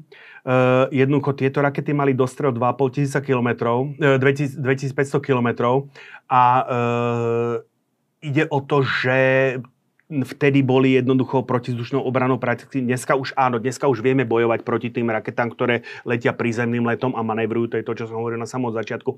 Vtedy toto bol pre protizdušnú obranu mm, neriešiteľný, neriešiteľný problém. Na to konto potom Rusi vyvinuli rakety Kaliber a podobne. A dneska už zase ako ten vývoj išiel tiež ďalej a či už sa bavíme o raketách AGM 128, AGM 158, respektíve e, teraz e, Storm Shadow, to je, sú, to je ďalšia generácia týchto, týchto rakiet eh, z plochu draholetu. Toto je, myslím, nie, je to raketa Grihen Common, e, základňa britská základňa Grihen Common. Jednoducho tie ťahače boli v takýchto, v takýchto podzemných silách zase pripravené kdekoľvek vybehnúť, rozptýliť. Takže Američania na to išli tou kombináciou, že tie balistické rakety sústredovali do tých, do tých hniezd extra odolných odpalovacích zákl- e, šachtových základní, kdežto tieto taktické rakety jednoducho naopak tie rozstýlovali a pre tie boli potom ako problematicky jednoducho zachytiteľné. A hovorím, s tými 2,5 s 2500 km jednoducho tá raketa akože bez problémov a s prehľadom bola schopná zasiahnuť ktorýkoľvek bod v európskej časti Sovietskeho zväzu, kde boli sústredené skutočne 3 štvrtiny, niekde sa hovorí dokonca 4 petiny sovietského jadrového potenciálu. Ideme ešte k využitiu balistických raket na boisku? Dotkneme no, sa toho? Áno, už, už keď sme začali tie balistické rakety, tak ich dokončíme. Toto, táto zbraň, toto je raketa e, v americkom označení, alebo v označení na to SCAT. Uh-huh. To, tie, využíval, tie sa stali známe počas ano. prvej vojny v zálive, kedy ano. vlastne Saddam Hussein vystreloval nad Izrael. Hodne, hodne exportované, toto je konkrétne SCAT B, to je raketa R-17. Treba povedať, že je to kvapalné, je to, je to, sú to rakety ako na kvapalný pohon na kvapalné palivo, takže ako naplň, naplňovali ich ľudia, bohužiaľ nemám tu ten obrázok, ako skutočne v ochranných, ochranných oblekoch eh, s dýchacími prístrojmi, čiže ten tam stále sa bavíme o tom e, asymetrickom dimetylhydrazíne alebo monohydrazíne. A e, tieto rakety boli aj vo výzbroji troch brigád, tzv. ťažkých delostreleckých brigád Československej e, ľudovej armády. A hovorím, e, z, z, získali si ako najmä tú slávu pochybnú práve počas tej prvej vojny v zálive. E, treba povedať, že aj eh, arabské štáty, dokonca aj Severná Korea hodne s týmito raketami, alebo myslím, že India hodne s týmito raketami experimentovali a mhm. snažili sa jednoducho ich eh, Ešte ďalej vyvíjať a zvyšovať ich dolet. Môžeme možno spomenúť, že vlastne Saddam preto vystreloval rakety na Izrael, lebo dúfali, že Izrael podnikne protiútok Áno. to by vlastne tým by spôsobilo vlastne rozpad, tej rozpad proti... tej protisadamovskej koalície, hej, že no. arabské štáty by vlastne mm, odskočili hej. od... E, no. A toto sú rakety, toto, tieto rakety neboli vo výzbroji Československej armády, ale boli vo výzbroji strednej skupiny sovietských vojsk. Čiže boli na území Boli na území Československa, tak v Brdoch e, na území Československa mali byť vybudované tri sklady jadrových zbraní, ktoré boli samozrejme pod e, kontrolou sovietskej armády. Myslím, že vo finále do operačného štádia sa dopracoval len jedno, základňa niekde v Brdoch, e, v Čechách, sklad 51, myslím, sa to volá. A toto je raketa TR-1 Temp, paradoxne tiež akože na kvapalný, na kvapalný pohon, takže ako jej príprava bola problematická. E, jej proťažkom, dá sa povedať, v danom momente bola tuto raketa Lens, ktorou e, masívne Američania vyzbrojovali svojich spojencov v Európe. Jej predchodcami boli rakety Korporál, rakety Seržant, rakety, opačne Seržant a potom ešte predtým Korporál. Priznám sa, to už ako tu nezobrazujem, lebo to už by sme tu skutočne asi boli príliš dlho. Ale tým chcem povedať, že ako vždycky nejakým spôsobom tie rakety mali, svoje, mali, mali, mali, mali svoju protiváhu. To sme skutočne v rovine ako taktických rakiet toto. Uh-huh. A e, postupným tým vývojom toto už sú to rakety už OKA, ktoré boli takisto v výzbroji Slo, Sloven, e, slovenskej armády. Potom boli v súvislosti s e, E, obmedzovaním e, zbrojní a raket, ktoré boli zmluvy, ktoré boli uzavreté e, po konci studenej vojny, boli z našich zdrojov vyradené a likvidované. Myslím, že ostal jeden jediný muzejný kus, ktorý... A to už je vlastne s konvenčnou hlavicou. Ale boli schopné, v sovietskej verzii boli schopné nie samozrejme aj, a to, aj jadrovú hlavicu. Takisto toto tu je, Ameri- Francúzi mali svoj vlastný taktický raketový program, toto je taktická raketa Pluton. Mm-hmm. Takisto aj konvenčná, aj e, jadrová hlavica. No. A tu už sme prakticky v dnešku. Toto je prosím pekne Iskander, toto je jeho letecká, e, letecká časť, alebo vzdušná časť, alebo vzdušný derivát Kinžal. Mm. Hovorím, je zaujímavé, ja som spomenul e, niekde na začiatku, že Američania experimentovali s balistickou raketou e, umiestnenou na lietadle, ako bol to Skybolt a potom projekt Navaho. E, a jednoducho dospeli k tomu, že je to, že je to neefektívne, že použitie je ako problematické. Je zaujímavé, že teraz Sovieti práve naskočili na tú, Rusi. Na, na, uh, Rusi naskočili práve na, na túto cestu. Takže hovorím, ten Kinžal je fakticky balistická raketa uh, zavesená na lietadlo. Teraz uh, myslím, že bola správa, že jeden zostrelil Áno, Ukrajinci. podarilo, ako patrio, pat, prejavila sa dodávka patriotov. To je to, čo som ja hovoril, že tie patrioty, ako neviem teraz presne v ktorej verzii im Američania alebo západní západní spojenci ich dodali, ale minimálne tá e, verzia PEC, e, PEC 3 a potom tá PEC 3 e, vybavená jedno v tej driekove, v hlavicovej časti alebo pod hlavicovou časťou tými 180 jednoimpulznými motočekmi má už schopnosť likvidovať aj v podstate nadzvukové balistické ciele. Mm-hmm. Takže, to, takže toto sú, hovorím, to už je dnešok, to je už e, vojna na Ukrajine, ako okrem iného, nehovorím, rakety Iskander, rakety Kinžal. Ich protiažkom na strane NATO alebo na americkej strane to je Atak MS, hodne diskutovaná raketa, pretože e, Ukrajinci veľmi požadujú jej dodanie, akože ten tabulkový dolet je 300, 350 km približne. V priebehu najbližších, e, najbližšieho času, očakáva sa to niekedy budúci alebo začiatkom toho ďalšieho roku, má byť zavedená do výzbroje americkej armáde ďalšia generácia týchto taktických rakiet. Raketa zatiaľ sa označuje ako Precise Strike Missile teda ako precízna útočná raketa, ktorá má už dolet ako 500, 500 km a tu je skutočne tam, čo je, to, čo je, to, čo robí tu, tie rakety veľmi nepríjemnými, je skutočne presnosť tých raket, kde to už e, sa skutočne bavíme s kruhou odchylkou desiatok centimetrov. Je čas, aby sme spomenuli tú britskú raketu. Mm, to je práve ten, keď, keď už sme, keď sme tu boli pri tých, pri, mm. pri tých Grifonoch, respektíve Tomahawkoch, tak ja som tam ako letmosov, že áno, že ďalšou, ďalšou generáciou rozvoja týchto e, striel s plochou dráhou letu, tak ako sme si ich zadefinovali ako na začiatku tejto relácie, je práve táto raketa e, Shadow, e, Storm Shadow. Storm Shadow. Storm, Shadow. Storm Shadow. Ja, vždycky mi chodí opačne Shadow Storm. Áno, áno. E, ale je to Storm Shadow. E, zase to je ako, a to je práve tá devíza ako tých sofistikovaných západných prostriedkov, to je zase tá presnosť. Ako no takto to inak ale aj mm, prekvapujúce, že vlastne Briti dali takú pokročilú zbraň Ukrajine k e, dispozícii. Uh, otázka je, akú verziu im dali. Oni totiž to sú v dvoch verziách tieto zbranie. Jedna má dolet uh, takmer 500 km, ďalšia má dolet necelých 300 km. To je tak expertná, exportná verzia.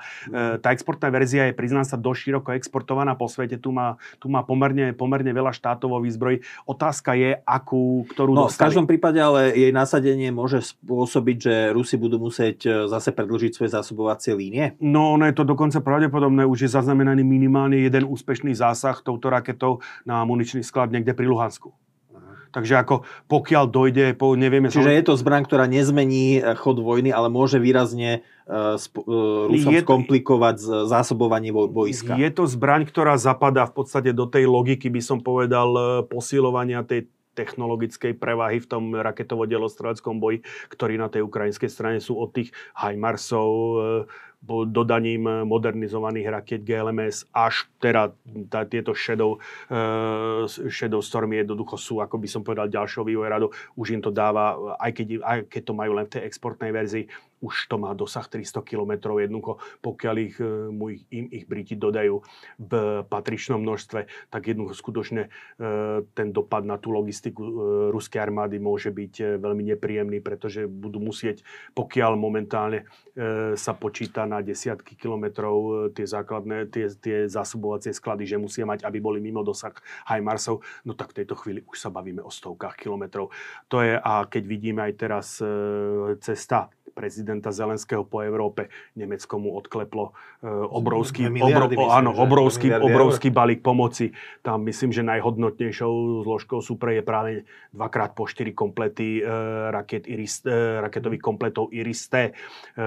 Za mňa to, čo ma tam zaujalo je, sú tam, hovorí sa tam o tankoch Leopard 1, teraz ja by som strašne rád vedel, čo s tými tankami Leopard 1 idú robiť, lebo nepredpokladám, že by im ich dali ako v nejakej holej verzii tam je myslím, modifikácia Mexar sa to volá, e, firma niekde z Duisburgu, ktorá, nemecká, ktorá vyrába ako také modernizačné kity. Má to nainštalované kanadská armáda na svojich tankoch Leopard 1 a vďaka týmto kitom, ktoré e, výrazne zo, zosilnia, aby som povedal, ochranu tohoto tanku Leopard 1, vo verzii A5 alebo C2 v kanadskej verzii, tak e, ten tank fakticky, a zvlášť keď vezmeme, že Rusi nasadzujú momentálne masovo T55, T62, tak ten Leopard 1 už v tejto podobe je nadradený týmto tankom veľmi výrazne. Mimochodom to, že e, ten systém Iris, to o tom písal náš kolega Christian Heitmann, ktorého obidvaja čítame na stránkach Postoja, hovoril, že vlastne e, to, že to Nemci teraz ponúkajú, môže signalizovať, že Nemco, nemeckým zbrojárským firmám sa podarilo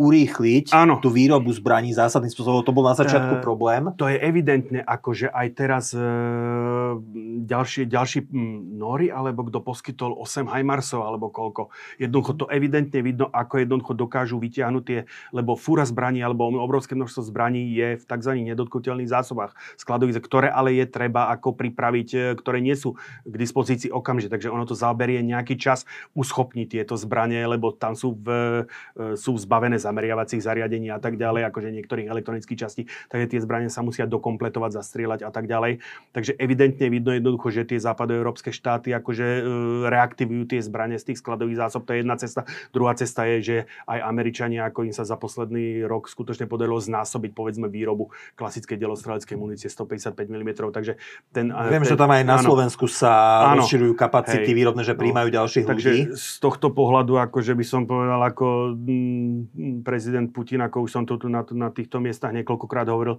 to, čo robí, je z hľadiska bezpečnosti Ruska veľmi, veľmi kontraproduktívne, pretože pokiaľ do to, ešte do toho februára 2022 jednoducho tá Európa aj Amerika tak podriemkávali a ten zbrojný priemysel vyslovene živoril, tak dneska akože za ten rok aj niečo, čo prebehol, tak vidíme ako skutočne ako obrovskú obnovu e, no, zbroj, zbrojného potenciálu. Nevieme, že či aj ruský priem, ruský, Rusi sa tiež učia, pre nich no, je tiež tá vojna učiacou skúsenosťou. Samozrejme, a... len bojujú momentálne v stave hospodárskej blokády.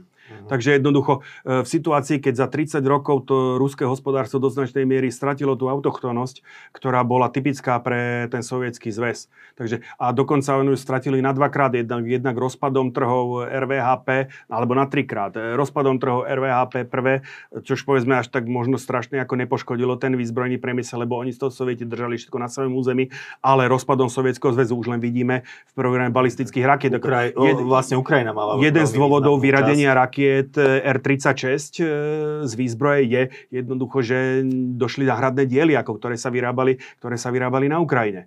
Takže eh, a potom samozrejme máme tretia vec, to je v podstate sankcie, ktorým čelia, ako samozrejme oni nejak dielče sa to dá obchádzať, ako, ale to nie je riešenie, ktoré by to možno je horko ťažko zabezpečuje nejakú elementárnu reprodukciu, ale to nestačí jednoducho na nejaký rozvojový výzbrojný program. Posledná otázka na záver. Je, uh, ty ešte, ja tu, ešte chceš, áno, ale ja, ja sa ešte mám, chcem no? spýtať k tým, tým zbraniam pre Ukrajinu.